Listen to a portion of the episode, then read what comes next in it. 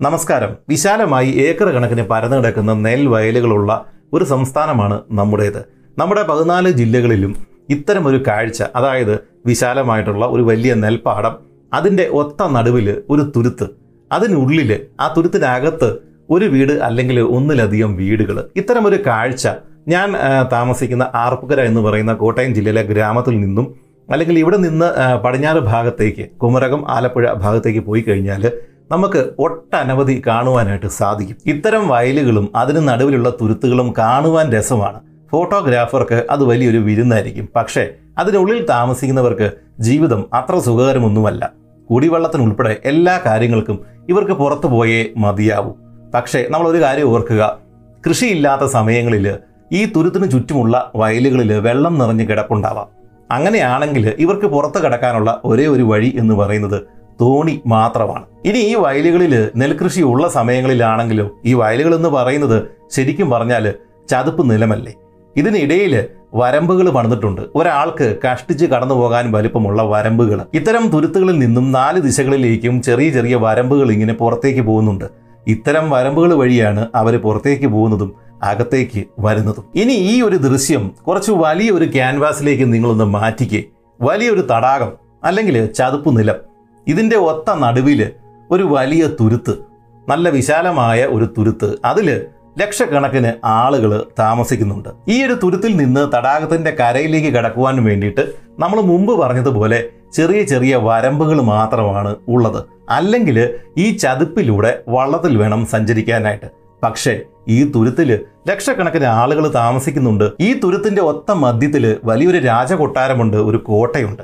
പക്ഷേ ഇപ്പോൾ ഈ രാജകൊട്ടാരത്തിൽ കോട്ടയിൽ ഈ തുരുത്തിൽ താമസിക്കുന്ന ആളുകളുടെ ശത്രുക്കളാണ് താമസിക്കുന്നത്. ഏതാണ്ട് മൂവായിരത്തിനും നാലായിരത്തിനും ഇടയ്ക്ക് വരുന്ന സ്പാനിഷ് സൈനികർ. ഈ സൈനികർ ഇവിടെ നിന്ന് പുറത്തേക്ക് രക്ഷപ്പെട്ട് പോകാതിരിക്കുവാൻ വേണ്ടിയിട്ട് ഈ തുരുത്തിൽ നിന്ന് പുറത്തേക്ക് പോകാനുള്ള എല്ലാ വരമ്പുകളും ഇവർ ഈ നാട്ടുകാർ തകർത്തിരിക്കുകയാണ്. അങ്ങനെയാണെങ്കിൽ ഇവരെങ്ങനെ രക്ഷപ്പെടും? ഇവർക്ക് വേറെ മാർഗമില്ല. ഇവരുടെ കയ്യിൽ തോണികളില്ല. പക്ഷേ ഈ രീതിയിൽ ഇനിയും ഒരാഴ്ച ഇവർ ഈ കോട്ടയിൽ തങ്ങേണ്ടി വന്നാൽ ആഹാരമില്ലാതെ വെള്ളമില്ലാതെ ഇവർ പട്ടിണി കിടന്ന് എല്ലാവരും മരിച്ചു പോകും അങ്ങനെ വന്നപ്പോഴേക്കും ഇവർ ഒരു രാത്രി ഒരു തീരുമാനമെടുത്തു. എങ്ങനെയും ഇവിടെ നിന്ന് പുറത്ത് കിടക്കണം. അവരെങ്ങനെ പുറത്ത് കിടക്കും? ദക്ഷിണ അമേരിക്കൻ ചരിത്രത്തിലെ ഏറ്റവും കിരാതമായ ഒരു കാളരാത്രിയെക്കുറിച്ചാണ് നമ്മൾ ഇനി കേൾക്കുവാനായിട്ട് പോകുന്നത്. വെൽക്കം ബാക്ക് ടു ഹിസ്റ്റോറീസ്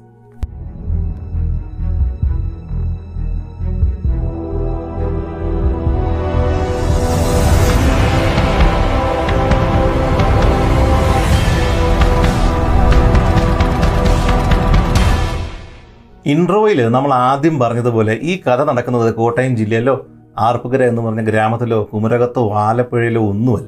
ഇത് മധ്യ അമേരിക്കൻ രാജ്യമായ മെക്സിക്കോയുടെ ഒത്ത നടുക്കാണ് ഈ കഥ അരങ്ങേറുന്നത്. മെക്സിക്കോ താഴ്വരയിലെ ടെക്സ്കൊക്കോ എന്നറിയപ്പെടുന്ന വിശാലമായ ഒരു ചതുപ്പ് നിലം.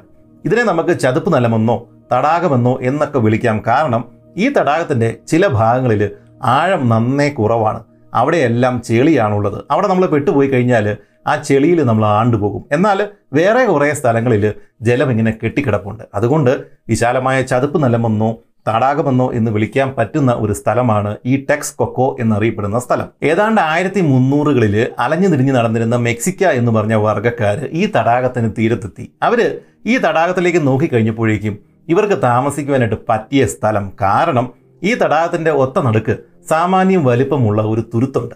ആ തുരുത്തിനോട് ചേർന്നിട്ട് ചെറിയ ചെറിയ വേറെയും ദ്വീപുകളുമുണ്ട്. അവർ കരുതി ഇത്തരം ഒരു തുരുത്തിൽ താമസിക്കുവാണെങ്കിൽ ശത്രുക്കളിൽ നിന്ന് അവർക്ക് രക്ഷപ്പെടാം. കാരണം ഇതൊരു തടാകത്തിന്റെ ഏതാണ്ട് മധ്യത്തിലാണ് ഇരിക്കുന്നത്. ഇങ്ങോട്ടേക്ക് വരാനായിട്ട് പ്രത്യേകിച്ച് വഴികളൊന്നുമില്ല. അവർ നിർമ്മിക്കണം. വരമ്പുകൾ അവർ നിർമ്മിക്കണം.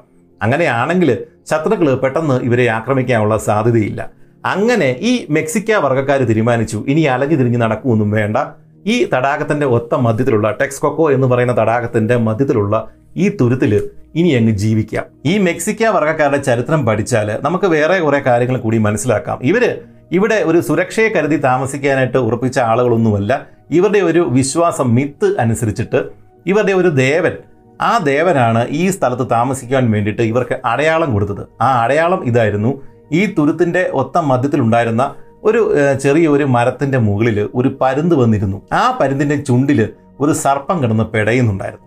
ഇതായിരുന്നു ഇവർക്ക് ഈ ദേവൻ കൊടുത്ത അടയാളം. ഇങ്ങനെ ഒരു അടയാളം എപ്പോൾ കിട്ടുന്നോ അല്ലെങ്കിൽ എവിടെ വെച്ച് കിട്ടുന്നോ അവിടെ ഒരു നഗരം പണിത് താമസിക്കണം എന്നാണ് ഈ അലഞ്ഞു തിരിഞ്ഞ് നടന്നിരുന്ന മെക്സിക്ക വർഗക്കാരുടെ വിശ്വാസം. അങ്ങനെ ഇവിടെ ഈ തുരുത്തിൽ വെച്ചിട്ട് ഇവർ ഈ അടയാളം കാണുകയും ഇവിടെ താമസിക്കാനായിട്ട് അവർ തീരുമാനമെടുക്കുകയും ചെയ്തു എന്നാണ് കഥ. ഇതൊരു കഥയാണെങ്കിലും ഐതിഹ്യമാണെങ്കിലും മെക്സിക്കോയിലുള്ള ആരെയെങ്കിലും പരിചയമുണ്ടെങ്കിൽ അവരുടെ പാസ്പോർട്ട് എടുത്ത് നോക്കിക്കഴിഞ്ഞാൽ ആ പാസ്പോർട്ടിന്റെ ഫ്രണ്ടിൽ തന്നെ ഈ ഒരു ചിത്രം നിങ്ങൾക്ക് കാണുവാനായിട്ട് സാധിക്കും. ഒരു പരുന്ത് ആ പരുന്തിന്റെ ചുണ്ടിൽ പിടയുന്ന ഒരു സർപ്പം. മെക്സിക്കോയുടെ പതാക എടുത്ത് നോക്കിയാലും അതിന്റെ നടുവിലും ഇതേ ചിഹ്നമാണ് ഉള്ളത്. അങ്ങനെയാണെങ്കിൽ മെക്സിക്കോ എന്ന് പറഞ്ഞ രാജ്യത്തിലെ അവരുടെ ചരിത്രത്തിലെ ഏറ്റവും പ്രാധാന്യം അർഹിക്കുന്ന ഒരു ജനതയാണ് ഇപ്പോൾ ഈ തടാക മധ്യത്തിൽ വന്ന് താമസിക്കുവാനായിട്ട് ഉരുമ്പെട്ടിരിക്കുന്നത് എന്ന് നമുക്ക് മനസ്സിലാക്കാം. ആരാണ് ഇവർ തടാകത്തിന്റെ ഏതാണ്ട് ഒരു മധ്യത്തിൽ ഉണ്ടായിരുന്ന ആ ഒരു ദ്വീപിന് വലിയ തുരുത്തിന് ഏതാണ്ട് പതിമൂന്നര ചതുരശ്ര കിലോമീറ്റർ വലിപ്പമുണ്ടായിരുന്നു വിസ്താരമുണ്ടായിരുന്നു എന്നാണ് പറയപ്പെടുന്നത്. അത് പ്രധാന ദ്വീപിനാണ്. അതിനോട് ചേർന്നിട്ട് വേറെയും വേറെയും ചെറിയ ചെറിയ ദ്വീപുകൾ ആളുകൾക്ക് താമസിക്കാൻ പറ്റുന്ന ദ്വീപുകൾ ഉണ്ടായിരുന്നു. ചുറ്റും പ്രാണികളും ഇഴജന്തുക്കളും നിറഞ്ഞ ചതുപ്പ് നിലം. അതിന് ചുറ്റുമുള്ള തടാകത്തിൽ ആ തടാകത്തിന് തീരത്ത് ഉയർന്നു നിൽക്കുന്ന ഒന്നിലധികം അഗ്നിപർവതങ്ങൾ. ഇങ്ങനെ ഒരു സ്ഥലത്ത് ഇവർ എന്തുകൊണ്ടാണ് ജീവിക്കാനായിട്ട് ഒരുമ്പെട്ടത്? ഒരു പക്ഷേ ആ മിത്ത് അനുസരിച്ചാവാം അല്ലെങ്കിൽ ശത്രുക്കളിൽ നിന്ന് രക്ഷപ്പെടാനാവാം. എന്താണെങ്കിലും ഇത്തരം ഒരു സ്ഥലത്ത് നിന്ന് താമസിക്കുവാനായിട്ട് തീരുമാനമെടുത്ത ഈ മെക്സിക്ക വർഗക്കാർ നല്ല പരിശ്രമശാലികളായിട്ടുള്ള ആളുകളായിരുന്നു. അവർ ഈ തുരുത്തിനോട് അനുബന്ധിച്ച് കിടക്കുന്ന ചെറിയ ചെറിയ തുരുത്തുകളിലേക്ക് അവർ ചെറിയ ചെറിയ വരമ്പുകൾ ഉണ്ടാക്കി ഈ മെയിൻ തുരുത്തിൽ നിന്ന് ഈ മെയിൻ ദ്വീപിൽ നിന്ന് ഈ തടാക തടാകക്കരയിലേക്ക് പോകുവാൻ വേണ്ടിയിട്ട് നമ്മൾ ആദ്യം പറഞ്ഞ രീതിയിലുള്ള വരമ്പുകൾ ഇവർ നിർമ്മിച്ചു. അങ്ങനെ എട്ട് വരമ്പുകൾ എട്ട് വഴികളാണ് ഈ തുരുത്തിൽ നിന്ന് ഈ തടാക തടാകക്കരയിലേക്ക് പോകുവാൻ വേണ്ടിയിട്ട് ഇവർ നിർമ്മിച്ചെടുത്തത്. ഈ തടാകത്തിൽ നിന്ന് ചെളിയും മണ്ണും വാരി കൂട്ടിയിട്ട് ആദ്യം ഉണ്ടായിരുന്ന ആ ചെറുദ്വീപിന് ഇവർ വിസ്താരം വർദ്ധിപ്പിക്കുകയും ചെയ്തു. ഇത് മാത്രവുമല്ല ഇങ്ങോട്ടേക്ക് ശുദ്ധജലം കൊണ്ടുവരാൻ വേണ്ടിയിട്ട് ഈ തടാകത്തിന്റെ കരയിൽ വലിയ വലിയ മലകളുണ്ട്. ആ മലകളിൽ നിന്ന് ഇങ്ങോട്ടേക്ക് ശുദ്ധജലം കൊണ്ടുവരാൻ വേണ്ടിയിട്ട് ചുട്ടെടുത്ത മണ്ണ് കൊണ്ടുണ്ടാക്കിയ കുഴലുകൾ അവർ നിർമ്മിച്ചു. ഇത്തരം പൈപ്പുകൾ വഴിയാണ് ആ പുറത്തുണ്ടായിരുന്ന മലകളിൽ നിന്ന് ശുദ്ധജലം ഇവർക്ക് കുടിക്കുവാനും കുളിക്കുവാനും ഒക്കെയുള്ള വെള്ളം അവർ അങ്ങോട്ടേക്ക് കൊണ്ടുവന്നിരുന്നത്. അത് മാത്രവുമല്ല ഈ ടെക്സ്കൊക്കോ എന്ന് പറയുന്ന ഈ തടാകത്തിന് ഈ ചതുപ്പ് നിലത്തിന് മറ്റൊരു പ്രത്യേകതയുണ്ട്.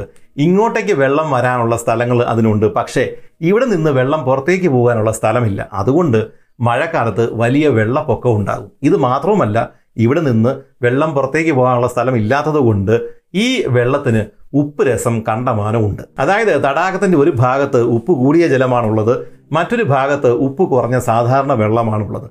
ഇത് തമ്മിൽ ഇടകലർന്ന് പോകാതിരിക്കുവാൻ വേണ്ടിയിട്ട് ഇവർ ഇതിനിടയ്ക്ക് ഡാമുകൾ നിർമ്മിച്ചു. ഈ ഡാമുകൾ കൊണ്ട് ഇത് മാത്രമായിരുന്നില്ല പ്രയോജനം. ഇടയ്ക്കിടയ്ക്ക് ഉണ്ടാകുന്ന വെള്ളപ്പൊക്കത്തെ തടയാനും ഈ ഡാമുകൾ ഇവർക്ക് ഉപകാരപ്പെട്ടു. അങ്ങനെ ടെസ്കൊക്കോ തടാകത്തിന്റെ മധ്യത്തിലുണ്ടായിരുന്ന ഈ ചെറിയ തുരുത്ത് വളർന്ന് വളർന്ന് വലിയൊരു നഗരമായിട്ട് മാറി.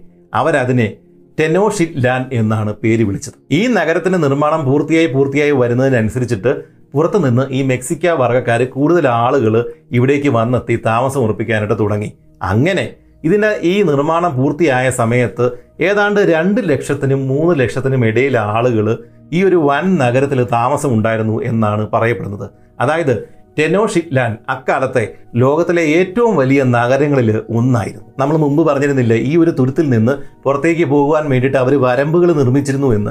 അങ്ങനെ വടക്കോട്ട് പോകാനും തെക്കോട്ടേക്ക് പോകാനും പടിഞ്ഞാറോട്ട് പോകാനും വേണ്ടിയിട്ടാണ് ഇവർ വരമ്പുകൾ നിർമ്മിച്ചിരുന്നത്. അത്തരം എട്ട് വഴികളാണ് ഇവർ നിർമ്മിച്ചിരുന്നത്. ഈ വഴികൾ നെടുനീളത്തിൽ തടാകക്കരയിലേക്ക് പോവുകയല്ല ചെയ്തിരുന്നത്. ഇതിനിടയ്ക്ക് ഒട്ടനവധി പാലങ്ങളും ഇവർ പണിതിരുന്നു. അതിന്റെ കാരണം ഇവരുടെ പ്രധാന ഗതാഗത മാർഗം എന്ന് പറയുന്നത് തോണികളാണ്. ഈ തോണികൾ അങ്ങോട്ടും ഇങ്ങോട്ടും സഞ്ചരിക്കാൻ വേണ്ടിയിട്ടാണ് ഇവരിടയ്ക്ക് ഈ പാലങ്ങൾ പണിതിരുന്നത്. ഇത് മാത്രവുമല്ല ഇവരുടെ ഈ പ്രധാന തുരുത്ത് അതിനകത്തൂടെ അനേകം കനാലുകൾ ഇവർ വെട്ടിയിരുന്നു.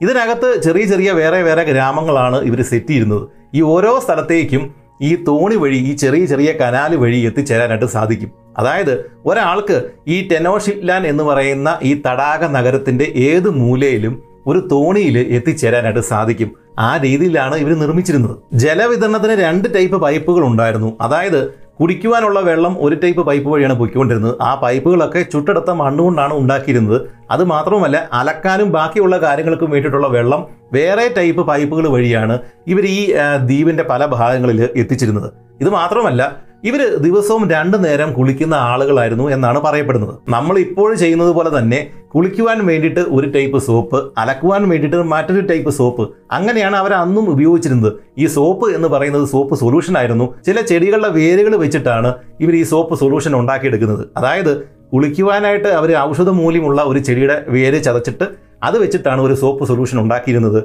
അലക്കുവാൻ വേണ്ടിയിട്ട് വേറൊരു ചെടിയുടെ വേരിൽ നിന്നാണ് അത്തരം ഒരു സൊല്യൂഷൻ അവർ ഉണ്ടാക്കിയിരുന്നത്. അങ്ങനെ അക്കാലത്ത് അഭിവൃദ്ധി പ്രാപിച്ച അല്ലെങ്കിൽ ഏറ്റവും വികാസം പ്രാപിച്ച നഗരങ്ങളിൽ ഒന്നായിരുന്നു. ഈ ലോകം മുഴുവൻ നോക്കിക്കഴിഞ്ഞാലും അത്തരം ഒരു നഗരങ്ങളിൽ ഒന്നായിരുന്നു ഈ തടാക മധ്യത്തിൽ ഉണ്ടായിരുന്ന ഈ ടെനോ ഷിറ്റ്ലാൻഡ് ഇനി ഈ ദ്വീപിന് ഒത്ത മധ്യത്തിൽ ഒരു കോട്ട അതിനകത്ത് ഒരു വലിയ രാജധാനി. ഇവരുടെ രാജാവിനെ താമസിക്കാൻ വേണ്ടിയിട്ട്. ആ രാജധാനിയിൽ തന്നെ ഏതാണ്ട് നൂറിനും നൂറ്റി അൻപതിനും ഇടയിൽ റൂമുകൾ ഉണ്ടായിരുന്നു എന്നാണ് പറയപ്പെടുന്നത്. ഇത് മാത്രവുമല്ല അതിനകത്ത് ഒരു ബൊട്ടാണിക്കൽ ഗാർഡനും ഒരു ഫിഷ് അക്വേറിയം വരെയും ഉണ്ടായിരുന്നു. അങ്ങനെ ഈ നഗരത്തിന്റെ നിർമ്മാണമെല്ലാം പൂർത്തിയായ ശേഷം ഏതാണ്ട് ഞാൻ മുമ്പ് പറഞ്ഞിരുന്നല്ലോ രണ്ട് ലക്ഷത്തിനും നാല് ലക്ഷത്തിനും ഇടയിലുള്ള ആളുകൾ ഏതാണ്ട് മൂന്ന് ലക്ഷം ആളുകൾ ഈ നഗരത്തിൽ മാത്രം അധിവസിക്കുന്നുണ്ടായിരുന്നു. ഇതേ സമയത്ത് ഈ ടെക്സ്കൊക്കോ എന്ന് പറയുന്ന തടാകത്തിന്റെ തീരത്ത് വേറെ രണ്ട് നഗരങ്ങൾ കൂടി ഉണ്ടായി വരുന്നുണ്ടായിരുന്നു. അത് വേറെ രണ്ട് വർഗക്കാരാണ്. പക്ഷേ ഇവരുമായിട്ട് വലിയ കലഹത്തിനൊന്നും പോകാതിരുന്ന അല്ലെങ്കിൽ ആദ്യകാലത്ത് കലഹിച്ചിരുന്നെങ്കിലും പിന്നീട് ഇവരുമായിട്ട് രമ്യതലായ വേറെ രണ്ട് വർഗക്കാർ അവർക്ക് വേറെ രണ്ട് നഗരങ്ങൾ ഈ തടാകത്തിന്റെ കരയിൽ നിന്ന് അധികം ദൂരെയല്ലാതെ ഉണ്ടായിരുന്നു. അങ്ങനെ മൂന്ന് വൻ നഗരങ്ങളാണ് ഈ ടെക്സ് കൊക്കോ എന്ന് പറയുന്ന ഈ തടാകത്തെ ആശ്രയിച്ച് ഡിപ്പെൻഡ് ചെയ്ത് ആ ഭാഗത്ത് അക്കാലത്ത് വളർന്നു വന്നത്. അതിൽ പ്രധാനമായിട്ടുണ്ടായിരുന്നത് ഈ തടാകത്തിന്റെ മധ്യത്തിലുണ്ടായിരുന്ന ഈ ടെനോഷിറ്റ്ലാൻഡ് നഗരം തന്നെയായിരുന്നു. ആദ്യകാലത്ത് ഈ ടെനോഷിറ്റ്ലാനും ഈ തടാകത്തിന്റെ കരയിൽ ഉണ്ടായിരുന്ന ബാക്കി രണ്ട് നഗരങ്ങളും തമ്മിൽ ചെറിയ ചെറിയ കലാപങ്ങളും വഴക്കുകളൊക്കെ ഉണ്ടായിരുന്നു എന്നാണ് പറയപ്പെടുന്നത്. പക്ഷേ അധികകാലം കഴിയുന്നതിന് മുമ്പ് തന്നെ ഇവർക്ക് മൂന്ന് പേർക്കും മനസ്സിലായി. ഇവർ ഈ ചെറിയ ചെറിയ നഗരങ്ങളാണ്. ഇവർ തമ്മിൽ അങ്ങോട്ടും ഇങ്ങോട്ടും അടി വെച്ചുകൊണ്ടിരുന്നു കഴിഞ്ഞാൽ പുറത്തു നിന്ന് ആളുകൾ ഇങ്ങോട്ടേക്ക് എത്തുകയും അവർ ഇവരെ കീഴ്പ്പെടുത്തുകയും ചെയ്യും. അത് മനസ്സിലാക്കിയ ഇവർ എന്ത് ചെയ്തു? ഇവരൊരു കരാറിൽ ഏർപ്പെട്ടു. ഇവർ എല്ലാ കാര്യത്തിലും ഒരുമിച്ച് നിൽക്കും. അങ്ങനെ ടെക്സ്കൊക്കോ തടാകത്തിന്റെ കരയിലും അകത്തും ഉണ്ടായിരുന്ന ഈ മൂന്ന് നഗരങ്ങൾ കൂടിയിട്ട് ഒരു സാമ്രാജ്യം ഉണ്ടാക്കി. അതാണ് ആസ്തക് സാമ്രാജ്യം. അതായത് നമ്മുടെ ഇന്നത്തെ യു എ പോലെ യുണൈറ്റഡ് അറബ് എമിറേറ്റ്സ് പോലെ അതിൽ ഏഴ് എമിറേറ്റുകളാണ് ഉള്ളതെങ്കിൽ ഇവിടെ മൂന്നെണ്ണമാണ് ഉള്ളത്. യു എ ഇയുടെ തലപ്പത്ത് അബുദാബിയിലെ കീഴാവകാശിയാണ് ഉള്ളതെങ്കിൽ ഇവിടെ ഈ ആസ്തക് സാമ്രാജ്യത്തിന്റെ തലപ്പത്തുള്ളത് നമ്മുടെ ഈ തടാകത്തിന്റെ മധ്യത്തിലുണ്ടായിരുന്ന ടെനോഷിപ്ലാൻ നഗരത്തിന്റെ രാജാവാണ്. അങ്ങനെ ടെനോഷിപ്ലാൻ എന്നു പേരുള്ള ഈ തടാക നഗരത്തിന്റെ നേതൃത്വത്തിൽ ഉണ്ടായിരുന്ന ത്രിരാഷ്ട്ര സഖ്യമാണ് നമ്മൾ കേട്ടിട്ടുള്ള ആസ്തക് എന്ന് പറയുന്ന സാമ്രാജ്യം. അങ്ങനെ പിന്നീട് ഒരു രണ്ട് നൂറ്റാണ്ടുകളോളം ഈ ടെനോഷിറ്റ്ലാൻ എന്ന് പറയുന്ന തടാക നഗരത്തിന്റെ നേതൃത്വത്തിൽ ഈ ആസ്റ്റക് സാമ്രാജ്യം വളർന്ന് വികസിച്ചു. അവർ ഈ ത്രിരാഷ്ട്ര സഖ്യം അവരുടെ അതിരുകൾ പുറത്തേക്ക് വ്യാപിപ്പിക്കാനായിട്ട് ആരംഭിച്ചു. അങ്ങനെ ഈ രണ്ട് നൂറ്റാണ്ടുകളോളം ഈ ഇന്നത്തെ മെക്സിക്കോയുടെ ഏതാണ്ട് മധ്യഭാഗം മുഴുവൻ ഈ ആസ്തക് സാമ്രാജ്യമാണ് നിയന്ത്രിച്ചിരുന്നത്. അങ്ങനെ അവരവരുടെ സുവർണ കാലഘട്ടത്തിലെത്തി. ഇപ്പോഴ് വർഷം ആയിരത്തി അഞ്ഞൂറ്റി പത്തൊൻപത് മൊക്ടഷുമെ രണ്ടാമൻ എന്ന് പറയുന്ന രാജാവാണ് ഈ ടെനോഷിറ്റ്ലാൻ എന്ന് പറയുന്ന തടാക നഗരത്തിന്റെ രാജാവ്. അതായത് ഈ ആസ്തക് സാമ്രാജ്യത്തിന്റെ ചക്രവർത്തി ഇപ്പോൾ ഈ മൊക്ടഷുമെ രണ്ടാമനാണ്. മൊക്ടഷുമെ രണ്ടാമൻ ഈ ആസ്തക് സാമ്രാജ്യത്തിന്റെ സുവർണ കാലഘട്ടത്തിൽ തന്നെയാണ് ചക്രവർത്തി ആയത് എന്ന് പറഞ്ഞല്ലോ. പക്ഷേ അതേ സമയത്ത് തന്നെയാണ് ഈ സാമ്രാജ്യത്തിന്റെ വിധി നിർണയിച്ച ഒരു സംഭവം നടന്നത്.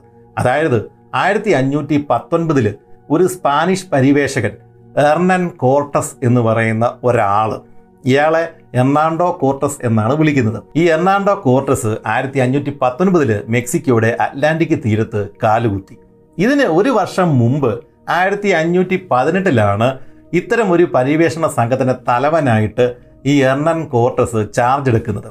ഇദ്ദേഹത്തെ ഈ ഒരു സ്ഥാനത്തേക്ക് അവരോധിച്ചത് തൊട്ടടുത്ത് കിടക്കുന്ന ക്യൂബയിലെ അന്നത്തെ സ്പാനിഷ് ഗവർണറായിരുന്ന വൊളാസ്കസ് എന്ന ആളായിരുന്നു.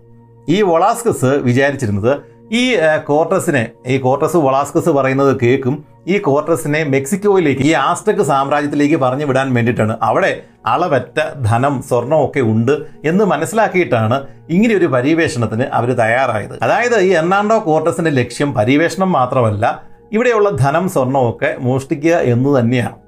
അതിനു വേണ്ടിയിട്ടാണ് ഈ ക്യൂബൻ ഗവർണറായിട്ടുള്ള വൊളാസ്കസ് ഇയാളെ ഈ സംഘത്തിന് തലവനായിട്ട് നിയമിച്ചത്. പക്ഷേ ആയിരത്തി അഞ്ഞൂറ്റി പതിനെട്ടിലാണ് ഈ നിയമനം നടക്കുന്നത്. ഒരു വർഷത്തിനുള്ളിൽ ഈ ക്യൂബൻ ഗവർണറായ വൊളാസ്കസിന് ഒരു കാര്യം മനസ്സിലായി. കോർട്ടസ് കയ്യിൽ നിൽക്കുന്ന ആളല്ല. അയാൾ അയാളുടെ രീതിയിൽ പ്രവർത്തിക്കുന്ന ഒരു നിഷേധിയായിട്ടുള്ള ഒരാളാണ്. ഈ കോർട്ടസിനെ ഈ സ്ഥാനത്തു നിന്ന് മാറ്റിയില്ലെങ്കിൽ പണിയാകും എന്ന് മനസ്സിലാക്കിയ വൊളാസ്കസ് പെട്ടെന്ന് തന്നെ ഒരു ഉത്തരവിറക്കി. ഈ കോർട്ടസിനെ പര്യവേഷണ സംഘത്തിന്റെ തലവൻ എന്ന സ്ഥാനത്ത് നിന്ന് മാറ്റിയതായിട്ട്. പക്ഷെ കോർട്ടസ് ഉണ്ടോ വിടുന്നു. ഈ കാര്യം അറിഞ്ഞ കോർട്ടസ് ഒരു ദിവസം രാത്രിയിൽ ക്യൂബൻ തീരത്ത് കിടന്നിരുന്ന കുറേ സ്പാനിഷ് കപ്പലുകൾ മോഷ്ടിച്ചിട്ട് ഇദ്ദേഹത്തോട് കൂറുണ്ടായിരുന്ന ഒരു അറുന്നൂറ്റി മുപ്പത് പടയാളികളൊക്കെ ആയിട്ട് അറുന്നൂറ്റി മുപ്പത് സ്പാനിഷ് പോരാളികളൊക്കെ ആയിട്ട് ഇദ്ദേഹം അവിടെ നിന്ന് സ്ഥലം വിട്ടിട്ട് നേരെ ഈ മെക്സിക്കൻ തീരത്ത് വന്ന് കാലുകുത്തി. ആയിരത്തി അഞ്ഞൂറ്റി പത്തൊൻപതിൽ എർണാണ്ടോ കോർട്ടസും കൂട്ടത്തിൽ അറുന്നൂറ്റി മുപ്പത് സ്പാനിഷ് ഭടന്മാരും ഇവരുടെ കയ്യിൽ വാളും പരിചയമാണ് ആയുധം. ഈ അറുന്നൂറ്റി മുപ്പത് പേരെ വെച്ചിട്ട് ഈ വിശാലമായിട്ട് കിടക്കുന്ന മെക്സിക്കോയിൽ അല്ലെങ്കിൽ വലിയ സൈന്യമൊക്കെ ഉള്ള സുസജ്ജമായ ഈ ആസ്തക്കളുമായിട്ട് ഇദ്ദേഹം എങ്ങനെ പോരടിക്കാനാണ്? ആദ്യമേ തന്നെ ഈ സ്പാനിഷുകാരുടെ ബുദ്ധി പ്രവർത്തിച്ചു. അവരെന്ത് ചെയ്തു? എങ്ങനെയൊക്കെ പോയാലും ഏത് രാജ്യത്ത് ചെന്നാലും ഒരു രാജ്യത്തിന് എതിരാളികളായിട്ട് ആ സ്ഥലത്ത് തന്നെ മറ്റു ചില ആളുകൾ ഉണ്ടാവും. അത് സ്വാഭാവികമാണ്. അങ്ങനെയുള്ള ആളുകളെ ഈ കോട്ടസ് തപ്പിയെടുത്തു. അങ്ങനെ ഒരു വർഗത്തെ ഈ കോട്ടസിന് കിട്ടി. ടെലാക്സ് കൾട്ടക് എന്നാണ് ആ വർഗക്കാരുടെ പേര്. അവർ വർഷങ്ങളായിട്ട് ഈ ആസ്റ്റക് സാമ്രാജ്യവുമായിട്ട് യുദ്ധം ചെയ്തുകൊണ്ടിരിക്കുന്ന ആളുകളാണ്. അവർ നോക്കിക്കഴിഞ്ഞപ്പോഴേക്കും ഈ സ്പാനിഷുകാരുടെ കൂടെ കൂടിക്കഴിഞ്ഞാൽ ഈ ആസ്റ്റക്കുകളെ തകർക്കാനായിട്ട് സാധിക്കും എന്ന് മനസ്സിലാക്കി. ഈ ആളുകളുടെ കൂട്ടത്തിൽ നിന്ന് തീരത്ത് പണ്ട് മുതലേ വന്ന് ഇറങ്ങിയിരുന്ന സ്പാനിഷ് കപ്പലുകളിൽ നിന്ന് സ്പാനിഷ് പഠിച്ച ഒരു നാട്ടുകാരി പെണ്ണുണ്ടായിരുന്നു. അങ്ങനെ ഒരു പെണ്ണിനെ ഇയാൾക്ക് കിട്ടി. മറീന എന്നായിരുന്നു ആ സ്ത്രീയുടെ പേര്. ആ സ്ത്രീ പിന്നീട് കോർട്ടസിന്റെ എല്ലാ കാര്യങ്ങളിലും ദ്വിഭാഷയായിട്ട് വർക്ക് ചെയ്തു. കാരണം അവർക്ക് ഈ രണ്ട് ഭാഷയും ഇപ്പോഴറിയാം. അന്ന് ഈ കോർട്ടസിന്റെ കൂടെ കൂടിയതാണ് ഈ മറീന. ഈ മറീന മാത്രമല്ല കോർട്ടസിന്റെ കൂടെ കൂടിയത്. ആസ്തക്കുകളുടെ ശത്രുക്കളായിട്ടുള്ള പലരും ഇവരുടെ കൂടെ കൂടി. അങ്ങനെ ഈ അറുന്നൂറ്റി മുപ്പത് എന്നുള്ള ഈ സംഖ്യ മാറിയിട്ട് ഇപ്പോൾ ഏതാണ്ട് മൂവായിരത്തിനടുത്തുള്ള ഒരു ചെറിയൊരു സൈന്യമായിട്ട് മാറിയിട്ടുണ്ട് കോർട്ടസിന്റെ സേന. അങ്ങനെ മൂവായിരത്തോളം വരുന്ന തന്റെ ഈ സങ്കര സേനയുമായിട്ട് കോർട്ടസ് ടെനോഷിറ്റ്ലാൻ എന്ന് പറയുന്ന നഗരത്തിന്റെ കവാടത്തിൽ എത്തിച്ചേർന്നു. സത്യത്തിൽ ഈ ഒരു സെറ്റപ്പ് കണ്ടപ്പോഴേക്കും ഈ സ്പാനിഷുകാർ അന്തം വിട്ടുപോയി എന്നാണ് പറയുന്നത്. അവരുടെ തന്നെ എഴുത്തുകളിൽ നിന്ന് നമുക്ക് മനസ്സിലാക്കാൻ സാധിക്കുന്നത് ഈ തടാകം അതിന്റെ മധ്യത്തിൽ ഇത്രയും വലിയ നഗരം ഇത്രയും ലക്ഷക്കണക്കിന് ആളുകൾ താമസിക്കുന്ന ഒരു സ്ഥലം ഇതൊക്കെ കണ്ടിട്ട് സ്പാനിഷുകാർ അന്തം വിട്ടുപോയി. ഈ സ്പാനിഷുകാരുടെ പടയെയും കോർട്ടസിനെയും കണ്ടിട്ട് ഈ മൊക്ടഷുമ രണ്ടാമൻ അദ്ദേഹം ആക്രമണത്തിന് മുതിർന്നില്ല എന്നുള്ളതാണ് ഏറ്റവും അത്ഭുതകരം.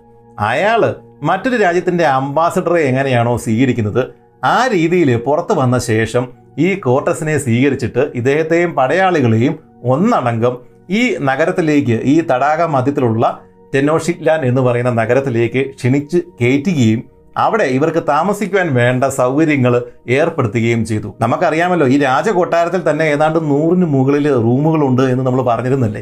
ഒരു മൂവായിരം ആളുകളെ താമസിപ്പിക്കാൻ വേണ്ടിയിട്ട് അവർക്ക് അത്ര പ്രയാസമൊന്നും ഉണ്ടായില്ല. ഒരു യുദ്ധത്തിന് പോലും മുതിരാതെ മൊക്ടഷുമ രണ്ടാമൻ കോർട്ടസിനെ എന്തുകൊണ്ടാണ് തന്റെ രാജധാനിയിലേക്ക് വിളിച്ചു കയറ്റിയത് എന്നുള്ളത് ഇപ്പോഴും ചരിത്രകാരന്മാർക്കിടയിൽ ഒരു തർക്ക വിഷയമാണ്. പലരും പല കാര്യങ്ങളാണ് പറയുന്നത്. ഒരു പക്ഷേ ആ സമയത്ത് കോർട്ടസ് ചെന്ന സമയത്ത് ഇവരുടെ ഈ തടാക നഗരത്തിൽ ഈ ടെനോഷിറ്റ്ലാൻഡ് നഗരത്തിൽ ഒരു വലിയ ഉത്സവം നടക്കുകയായിരുന്നു. അതുകൊണ്ടാവാം ഒരു യുദ്ധത്തിന് ഇദ്ദേഹം തയ്യാറാവാതിരുന്നത്. അത് മാത്രമല്ല ആസ്തക്കളുടെ ഇടയിൽ മറ്റൊരു വിശ്വാസം ഉണ്ടായിരുന്നു എന്ന് വേറെ ചിലർ പറയുന്നുണ്ട്. അതായത് കിഴക്ക് നിന്ന് വെളുത്ത് വിളറിയ നിറമുള്ള ഒരു ദേവൻ വരുമെന്നും ആ ദേവനെ ഇവർ സ്വീകരിച്ച് അകത്തേക്ക് കൊണ്ടുവരണം എന്നുള്ള ഒരു വിശ്വാസം ഇവർക്കുണ്ടായിരുന്നു എന്നൊക്കെയാണ് പറയപ്പെടുന്നത്. അതിന്റെ ആധികാരികതയെക്കുറിച്ചൊന്നും എനിക്കറിയില്ല. എന്താണേലും ഒട്ടനവധി കാരണങ്ങൾ ഈ മോക്ടശോമ രണ്ടാമൻ കോട്ടസിനെ വിളിച്ച് അകത്ത് കയറ്റിയതിനായിട്ട് പറയുന്നുണ്ട്. അതിലേതാണ് ശരി എന്നുള്ളത് നമുക്കറിയില്ല. എന്താണേലും ശത്രുവായിട്ട് ഈ നഗരം ആക്രമിക്കാൻ വന്ന കോർട്ടസ് ഇപ്പോൾ ഇവരുടെ അതിഥിയായിട്ട് ഈ രാജകൊട്ടാരത്തിൽ ഉണ്ട്. പക്ഷെ പണ്ട് അറബി ഒട്ടകത്തിന് ഇട കൊടുത്ത കഥ നമുക്കറിയാം.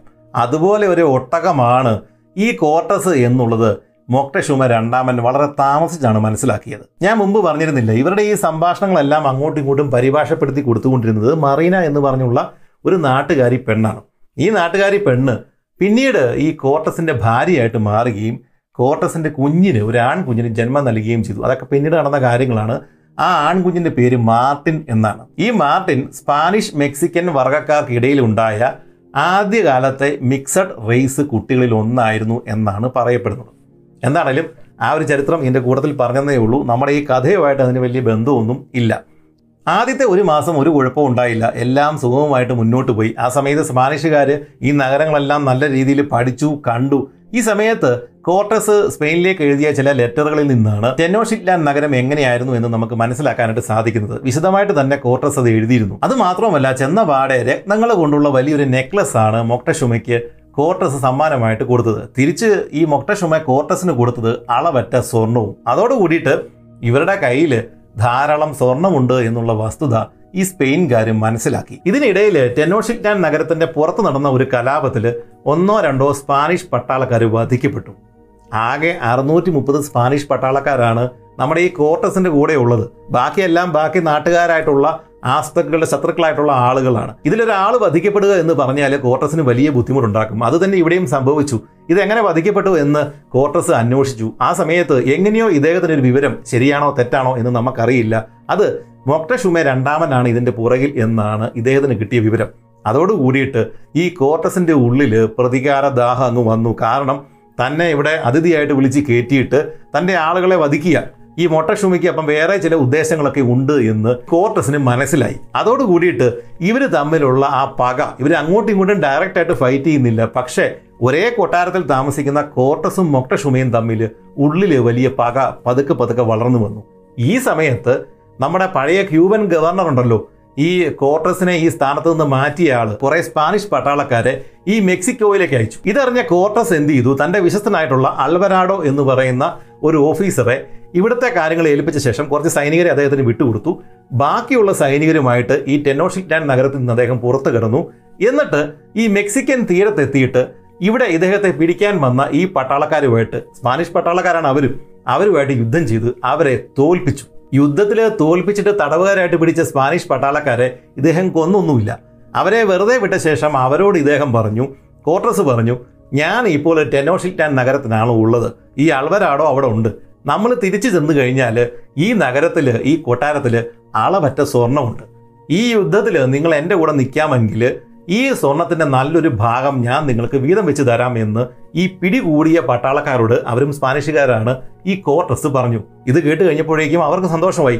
കാരണം പട്ടാളക്കാർക്ക് ശമ്പളം വേണ്ടേ ഭക്ഷണം വേണ്ടേ വീട്ടിലേക്ക് തിരിച്ചു ചെന്ന് കഴിഞ്ഞാൽ എന്തെങ്കിലും കൊടുക്കാൻ വേണ്ടേ ഇത്രയും സ്വർണം കിട്ടും എന്ന് അറിഞ്ഞു കഴിഞ്ഞപ്പോഴേക്കും അവരെല്ലാം ഈ കോർട്ടസിന്റെ കൂടെ അങ്ങ് ചേർന്നു. അതായത് കുറച്ച് സൈനികരുമായിട്ട് യുദ്ധത്തിന് മെക്സിക്കൻ തീരത്തേക്ക് പോയ ഈ കോർട്ടസ് ഇനി തിരിച്ചു വരുമ്പോഴേക്കും കൂടുതൽ പട്ടാളക്കാരുമായിട്ടാണ് തിരിച്ചു വരുന്നത്. ഇതേ സമയത്ത് ടെനോഷിറ്റ്ലാൻഡ് നഗരത്തിൽ ഈ മൊത്തം സംഭവങ്ങളുടെ ബാലൻസ് മാറ്റുന്ന രീതിയിലുള്ള ഒരു ദാരുണ സംഭവം നടന്നു. അതായത് കോർട്ടസ് പുറത്തേക്ക് യുദ്ധത്തിന് പോയ സമയത്ത് അൽവരാഡോ എന്ന് പറഞ്ഞ ഒരാളാണല്ലോ ഈ പാലസിൽ ഉണ്ടായിരുന്നത്. കുറച്ച് സ്പാനിഷ് സൈനികരൊക്കെ ആയിട്ട് അദ്ദേഹമാണെങ്കിൽ എപ്പോൾ വേണമെങ്കിലും ഈ മൊക്ട ഷുമ ചതിച്ചിട്ട് ഇയാളെ തടവിലാക്കാൻ കൊല്ലും എന്നുള്ള ഭയത്തിലാണ് ഇദ്ദേഹം ഈ പാലസിൽ കഴിഞ്ഞുകൂടിയിരുന്നത്. ഈ സമയങ്ങളിൽ ഒരു ദിവസം രാത്രിയിൽ ഈ ആസ്റ്റക്കുകൾ ഈ നഗരത്തിൽ തന്നെയുള്ള ഈ ദ്വീപ് നഗരത്തിൽ തന്നെയുള്ള ഒരു സ്ഥലത്ത് അവർ കൂട്ടം കൂടുന്നത് അൽവരാഡോ ശ്രദ്ധിച്ചു. അതെന്താണ് എന്നറിയാൻ വേണ്ടിയിട്ട് രണ്ട് മൂന്ന് സ്പാനിഷ് പട്ടാളക്കാരെ അയാൾ അങ്ങോട്ടേക്ക് പറഞ്ഞു വിട്ടു. അവിടെ ചെന്ന് കഴിഞ്ഞപ്പോഴേക്കും ഈ ഭാഷ അറിയാൻ മേലാത്ത സ്പാനിഷ് പട്ടാളക്കാർക്ക് ഇവിടെ എന്താണ് നടക്കുന്നത് എന്നൊന്നും മനസ്സിലായില്ല.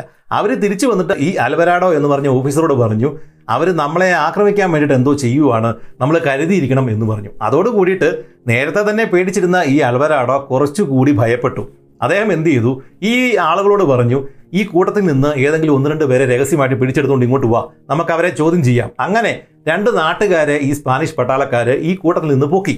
എന്നിട്ട് അവരെ ഇതിനകത്ത് ഇവരുടെ റൂമിൽ വെച്ചിട്ട് കാര്യമായ രീതിയിൽ പീഡനങ്ങൾ കൊടുത്തിട്ട് ചോദ്യം ചെയ്തു. സ്വാഭാവികമായിട്ടും അവർ പറഞ്ഞു ഞങ്ങൾ നിങ്ങളെ കൊല്ലാനൊന്നുമല്ല കൂട്ടം കൂടിയിരിക്കുന്നത്. അവിടെ നടക്കുന്നത് ഒരു ദേവന്റെ ഉത്സവമാണ്. അത് ഇന്ന് രാത്രിയാണ്. അതിനു വേണ്ടിയിട്ടാണ് അവിടെ ആളുകൾ വന്ന് കൂടുന്നത് എന്ന് ആ ആളുകൾ പറഞ്ഞു. പിടികൂടപ്പെട്ടവർ പറഞ്ഞു. പക്ഷേ ഇവർ മർദ്ദനം വീണ്ടും വീണ്ടും തുറന്നുകൊണ്ടിരിക്കുകയല്ലേ?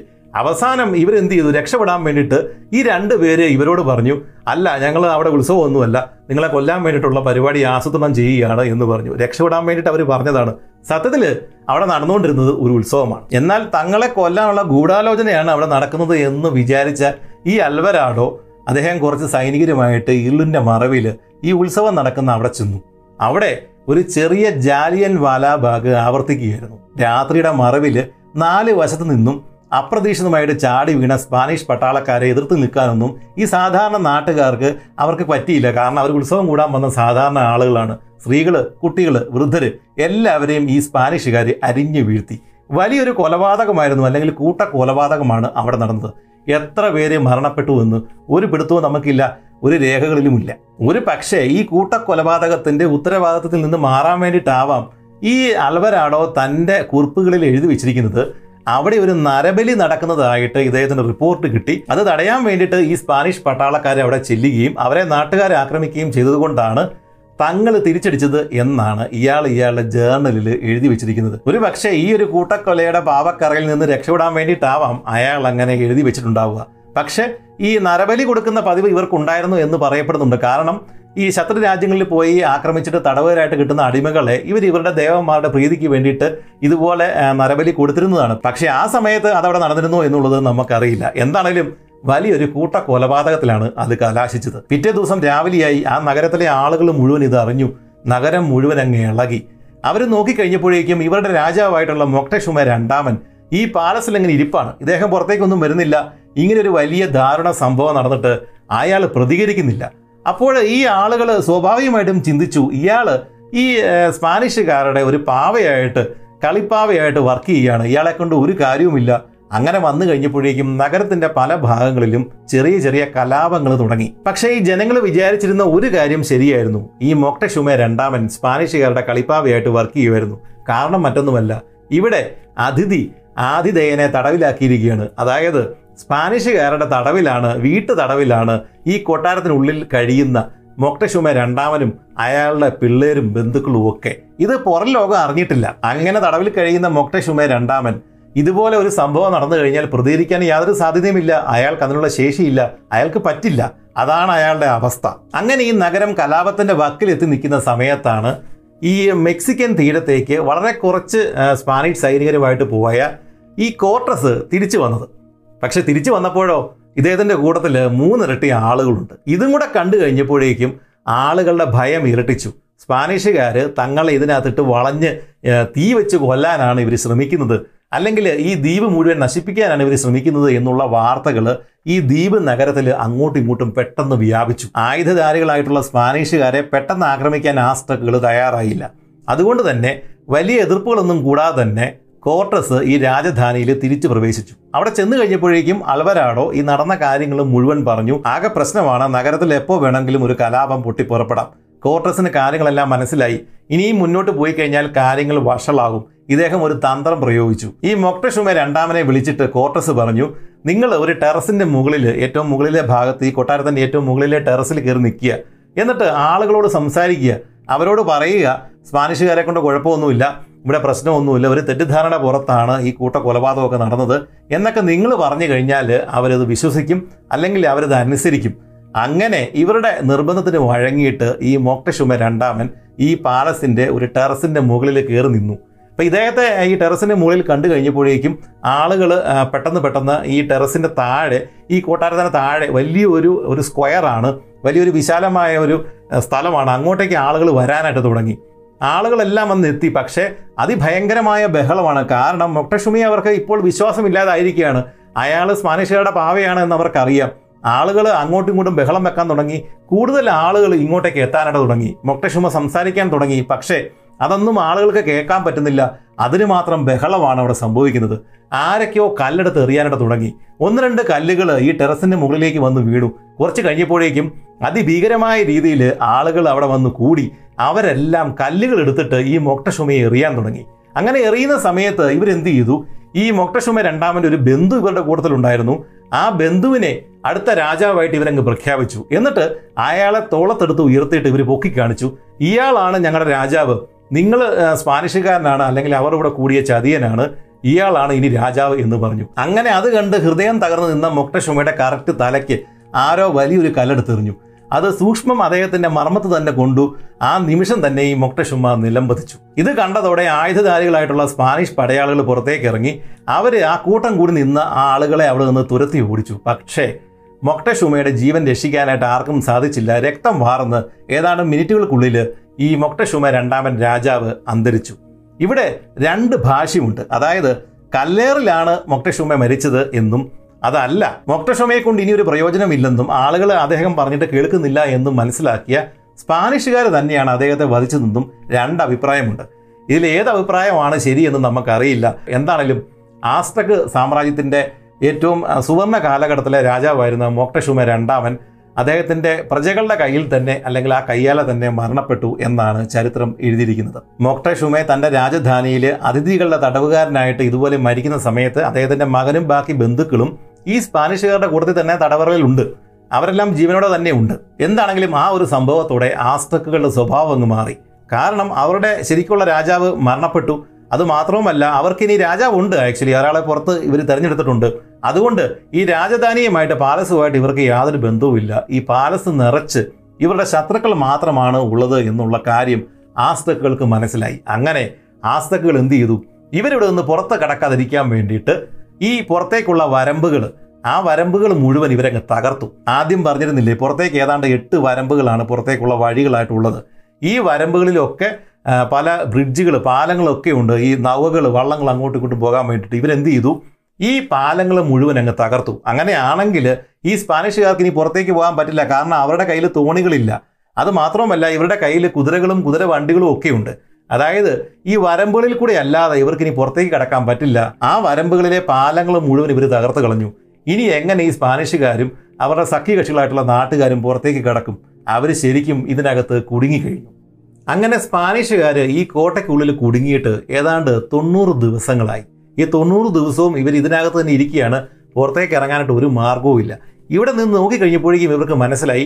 പുറത്തേക്ക് പോകാനുള്ള എല്ലാ വഴികളും ഇവർ തകർത്ത് കളഞ്ഞു. ഈ പാലങ്ങളെല്ലാം ഇവർ തകർത്തു. ഇവർക്ക് പുറത്തേക്ക് പോകാനായിട്ട് ഒരു വഴിയുമില്ല. ആസ്തക്കുകൾക്ക് പുറത്തേക്ക് പോകാം അകത്തേക്ക് വരാം. കാരണം അവർക്ക് തോണികളുണ്ട്. ഈ പാലങ്ങളും ഈ വരമ്പുകളും ഉപയോഗിക്കേണ്ട ആവശ്യം തൽക്കാലം ഈ സ്പാനിഷുകാർക്ക് മാത്രമേ ഉള്ളൂ. ഇനിയും ഈ കോട്ടയ്ക്കുള്ളിൽ കിടക്കാനായിട്ട് ഇവർക്ക് സാധിക്കില്ല. കാരണം ഇവരുടെ ഭക്ഷണം വെള്ളം എല്ലാം തീരാറായി. ഒന്നോ രണ്ടോ ആഴ്ചകൾ മാത്രമേ ഇനി ഇവർക്ക് ഇതിനകത്ത് നിലനിൽക്കാനായിട്ട് പറ്റുകയുള്ളൂ. അതിന് മുൻപ് ഒന്നുകിൽ ഇവിടെ നിന്ന് രക്ഷപ്പെടണം അല്ലെങ്കിൽ ഈ ആസ്തക്കൾക്ക് കീഴടങ്ങണം. അങ്ങനെ കീഴടങ്ങിയാൽ ഇവരെ ഒന്നടങ്കം അവർ വധിക്കും എന്നുള്ള കാര്യത്തിൽ യാതൊരു സംശയവുമില്ല. അങ്ങനെയാണെങ്കിൽ ഇനി ഒരു ഒറ്റ വഴിയേ ഉള്ളൂ. എങ്ങനെയും ഇവിടെ നിന്ന് പുറത്തേക്ക് കടക്കണം. അതിനുള്ള വഴികൾ ഈ കോർട്ടസും സംഘവും ബാക്കിയുള്ള ആളുകളും ഒക്കെ അവരിരുന്ന് കൂടി ആലോചിച്ചു. ഓരോ ദിവസവും പല പല വഴികളാണ് ഇവർ ആലോചിച്ചുകൊണ്ടിരുന്നത്. എന്താണെങ്കിലും പുറത്ത് കിടക്കണം. അത് രാത്രി കിടക്കണോ? പകൽ കിടക്കണോ? പകൽ കിടക്കണം എന്നാണ് കുറേ ആളുകൾ പറഞ്ഞത്. കാരണം പകൽ ദൂരെ കാഴ്ച കിട്ടും. ശത്രുക്കൾ എവിടെ നിന്നാണ് വരുന്നത് എന്ന് നമുക്ക് മനസ്സിലാക്കാം. ഇവർക്ക് അതിവേഗം മുന്നോട്ട് പോകാനായിട്ട് സാധിക്കും. എങ്ങോട്ടേക്കാണ് പോകേണ്ടത് എന്നൊക്കെ കാൽക്കുലേറ്റ് ചെയ്ത് തന്നെ പകൽ മുന്നോട്ട് പോകാനായിട്ട് സാധിക്കും എന്ന് ഒരു കൂട്ടർ പറഞ്ഞു. പക്ഷേ വേറൊരു കൂട്ടർ പറഞ്ഞു രാത്രി പോകുന്നതാണ് നല്ലത്. അതിന്റെ കാരണം എന്നാന്ന് ചോദിച്ചു കഴിഞ്ഞാൽ ഈ പാലങ്ങളെല്ലാം തകർത്തിട്ടിരിക്കുന്നത് കൊണ്ട് രാത്രിയിൽ ഒരു കാരണവശാലും സ്പാനിഷുകാർ ഇവിടെ നിന്ന് രക്ഷപ്പെടാൻ സാധ്യതയില്ല എന്ന് ഈ ആസ്തക്കുകൾ ചിന്തിച്ചു വെച്ചിട്ടുണ്ട്. അങ്ങനെയാണെങ്കിൽ രാത്രി പോയാൽ രാത്രി കാലങ്ങളിൽ ഈ സ്ഥലങ്ങളിലൊക്കെ ആസ്തക്കുകളുടെ സൈന്യത്തിന്റെ കാവലുകൾ കുറവായിരിക്കും. അത് ഇവർക്ക് പ്രയോജനപ്പെടുത്താനായിട്ട് പറ്റും. പക്ഷേ ഇവിടെ ഒരു കുഴപ്പമുണ്ട്. ഇവർക്ക് പരിചയമില്ലാത്ത ഒരു സ്ഥലത്തൂടെ വേണം രാത്രിയിൽ ഇവർക്ക് പോകുവാൻ വേണ്ടിയിട്ട്. അതുകൊണ്ട് തൊട്ടടുത്ത് എന്താണ് ഉള്ളതെന്ന് പോലും ഇവർക്ക് മനസ്സിലാക്കാൻ സാധിക്കത്തില്ല. ശത്രു എവിടെ നിന്ന് വരുന്നെന്ന് പോലും ഇവർക്ക് മനസ്സിലാക്കാൻ സാധിക്കത്തില്ല. എന്നാൽ ശത്രുക്കളോ അവർ ജനിച്ചു വളർന്ന സ്ഥലത്താണ് അവർ യുദ്ധം ചെയ്യുന്നത്. അതുകൊണ്ട് അവർക്ക് പകലും രാത്രിയും ഒരുപോലാണ്. അതായത് പകൽ പോയാലും ഇവർക്ക് പ്രശ്നമാണ് രാത്രി പോയാലും പ്രശ്നമാണ്. പക്ഷേ കോർട്ടസ് രാത്രി പോകുവാൻ തന്നെയാണ് തീരുമാനമെടുത്തത്. കാരണം രാത്രി കാലങ്ങളിൽ സൈനിക സാന്നിധ്യം കാവലുകൾ കുറവാണ്. തന്നെയുമല്ല മഴക്കാലവുമാണ്. മഴ പെയ്യുന്ന ഒരു രാത്രി തിരഞ്ഞെടുത്ത് കഴിഞ്ഞാൽ ഇവരുടെ നീക്കം ശത്രുക്കൾ തിരിച്ചറിയില്ല. അങ്ങനെ ഒട്ടനവധി കാരണങ്ങൾ കണ്ടെത്തിയിട്ട് രാത്രി പോകാൻ തന്നെ കോർട്ടസ് തീരുമാനിച്ചു. ഇനി അടുത്ത പ്രശ്നം ഇവർക്ക് ഈ കൊട്ടാരത്തിൽ നിന്നും കിലോ കണക്കിന് സ്വർണം കിട്ടിയിട്ടുണ്ട്. ഈ സ്വർണം എങ്ങനെ കടത്തും എന്നുള്ളതാണ്. കാരണം ഇവർ വന്നത് ഇതിനാണല്ലോ. ജീവൻ പണയപ്പെടുത്തിയും ഈ സ്വർണം ഇവിടെ നിന്ന് കടത്തണം എന്ന് തന്നെയാണ് സ്പെയിൻകാർ തീരുമാനിച്ചിരിക്കുന്നത്. അതിന് പല വഴികൾ ഇവർ ആലോചിച്ചു. അങ്ങനെ നോക്കിക്കഴിഞ്ഞപ്പോഴേക്കും എന്താണേലും ഈ പട്ടാളക്കാർക്ക് വീതം വെച്ച് കൊടുക്കണം. നോക്കിക്കഴിഞ്ഞപ്പോഴേക്കും ചില സ്വർണങ്ങളെല്ലാം മാലകളും വളകളും അങ്ങനെയുള്ള കാര്യങ്ങളൊക്കെയാണ്. അങ്ങനെ ദേഹത്തണിയാൻ പറ്റുന്ന ആഭരണങ്ങളൊക്കെ പട്ടാളക്കാർക്ക് കോർട്ടസ് വീതം വെച്ചു കൊടുത്തു. ഇത് അദ്ദേഹം വാഗ്ദാനം ചെയ്തിരുന്നതാണല്ലോ. മാലയും വളയും മോതിരവും ഒക്കെ ആകുമ്പോഴേക്കും ദേഹത്ത് ധരിച്ചുകൊണ്ട് നടക്കാം. യുദ്ധം ചെയ്യുന്നതുകൊണ്ട് കുഴപ്പമില്ല. അങ്ങനെ പട്ടാളക്കാർക്ക് അങ്ങനെയുള്ള ആഭരണങ്ങൾ ഇദ്ദേഹം വീതം വെച്ചു കൊടുത്തു. ഇദ്ദേഹത്തിന്റെ കൂട്ടത്തിൽ നേരത്തെ ഉണ്ടായിരുന്ന നമ്മുടെ വൊളാസ്കസിന്റെ കുറച്ച് സൈനികരുണ്ടല്ലോ. അവർക്ക് സ്വർണം കൊടുക്കാം എന്ന് പറഞ്ഞാണല്ലോ ഇദ്ദേഹം കൂടെ കൂട്ടിയിരുന്നത്. അവർ ഈ ഒരു പ്രഖ്യാപനം കേട്ടതോടെ കണ്ടമാനം സ്വർണം എടുത്തിട്ട് അവരുടെ ദേഹത്തേക്ക് കയറ്റാൻ തുടങ്ങി. അത് മാത്രമല്ല സ്വർണത്തിന്റെ ബാറുകളൊക്കെ ഇവർ ഇവരുടെ പോക്കറ്റുകളിലൊക്കെ വെച്ചു. സ്വർണത്തിന്റെ ബാറിന്റെയൊക്കെ വെയിറ്റ് നമുക്കറിയാമല്ലോ അതുകൊണ്ട് ചിലർക്ക് നേരെ ചൊവ്വേ നടക്കാൻ പോലും പറ്റാത്ത രീതിയിലാണ് ഇവർ ദേഹത്ത് മുഴുവൻ സ്വർണം കയറ്റിയത് എന്നാണ് പറയപ്പെടുന്നത്. സ്വർണത്തിന്റെ ഭാരം കാരണം നിവർന്ന് നടക്കാൻ പോലും ഇവർക്ക് ശേഷി ഉണ്ടായിരുന്നില്ല ഇത് കണ്ടിട്ട് കോർട്ടസ് ഇവരോട് പറഞ്ഞു രാത്രിയിലാണ് നമ്മൾ പോകുന്നത്. രാത്രിയിൽ ഭാരക്കുറവുള്ളവന് വേഗതയിൽ സഞ്ചരിക്കാൻ പറ്റും. ആ ഒരു കാര്യം ഓർമ്മയിരുന്നോളാൻ കോർട്ടസ് ഈ സൈനികരോട് പറഞ്ഞു. പക്ഷേ ഈ സ്വർണത്തിനോടുള്ള ആർത്തി മൂത്ത ഇവർ ഇതുവെല്ലാം കേൾക്കുന്നുണ്ടോ? കുറച്ച് പേർക്കൊക്കെ മനസ്സിലായി അവരെ ആവശ്യമുള്ള സാധനം മാത്രമേ എടുത്തുള്ളൂ. എന്നാൽ അത്യാഗ്രഹം മൂത്തവര് കുറേയേറെ സ്വർണ ആഭരണങ്ങളും കട്ടകളും ഒക്കെ ദേഹത്തേക്ക് ഫിറ്റ് ചെയ്തു. അവർക്ക് നടക്കാൻ നല്ല ബുദ്ധിമുട്ടായിരുന്നു. അവർക്കിനി ഭാവിയിൽ ഈ രാത്രിയിൽ ഇനി എന്താണ് സംഭവിക്കാൻ പോകുന്നത് എന്ന് നിങ്ങൾക്ക് ഊഹിക്കാവുന്നതേ ഉള്ളൂ. ഇതിനുശേഷം കോർട്ടസ് തന്റെ സൈന്യത്തെ മൂന്നായിട്ട് പകുത്തു അതായത് ഏറ്റവും മുന്നിൽ പോകുന്ന ഒരു വിഭാഗം നടുവിൽ ഒരു വിഭാഗം ഏറ്റവും പുറകിൽ ഒരു വിഭാഗം. ഈ മൂന്ന് വിഭാഗങ്ങളിൽ ഏറ്റവും മുന്നിൽ പോകേണ്ടത് സ്ത്രീകൾ പിന്നെ ഒരു ഇരുന്നൂറ് പട്ടാളക്കാർ അവരുടെ സുരക്ഷയ്ക്കായിട്ട് കൂട്ടത്തിൽ ഇരുപത് കുതിരപ്പടയാളികൾ ഇവരാണ് ഏറ്റവും മുന്നിൽ സഞ്ചരിക്കേണ്ടത്. സ്ത്രീകൾക്ക് സഞ്ചരിക്കാൻ വേണ്ടിയിട്ട് കുതിര വണ്ടികളൊക്കെ ഉണ്ട്. അവർക്ക് അതിനകത്ത് കയറി ഇരിക്കാൻ വേണമെങ്കിൽ അല്ലെങ്കിൽ നടക്കാം. അങ്ങനെ ഏറ്റവും മുമ്പിൽ സ്ത്രീകൾ ഇരുന്നൂറ് പട്ടാളക്കാർ പിന്നെ ഇരുപത് കുതിരപ്പടയാളികൾ നടുക്ക് കോട്ടസിന്റെ നേതൃത്വത്തിലാണ് ബാക്കിയുള്ള കുറേ പട്ടാളക്കാരുള്ളത്. ഈ കോട്ടസിന്റെ നടുഭാഗത്തിന്റെ ഏറ്റവും പുറകിലാണ് ഈ സ്വർണം കൊണ്ടുള്ള കുതിരവണ്ടികൾ പോവുക.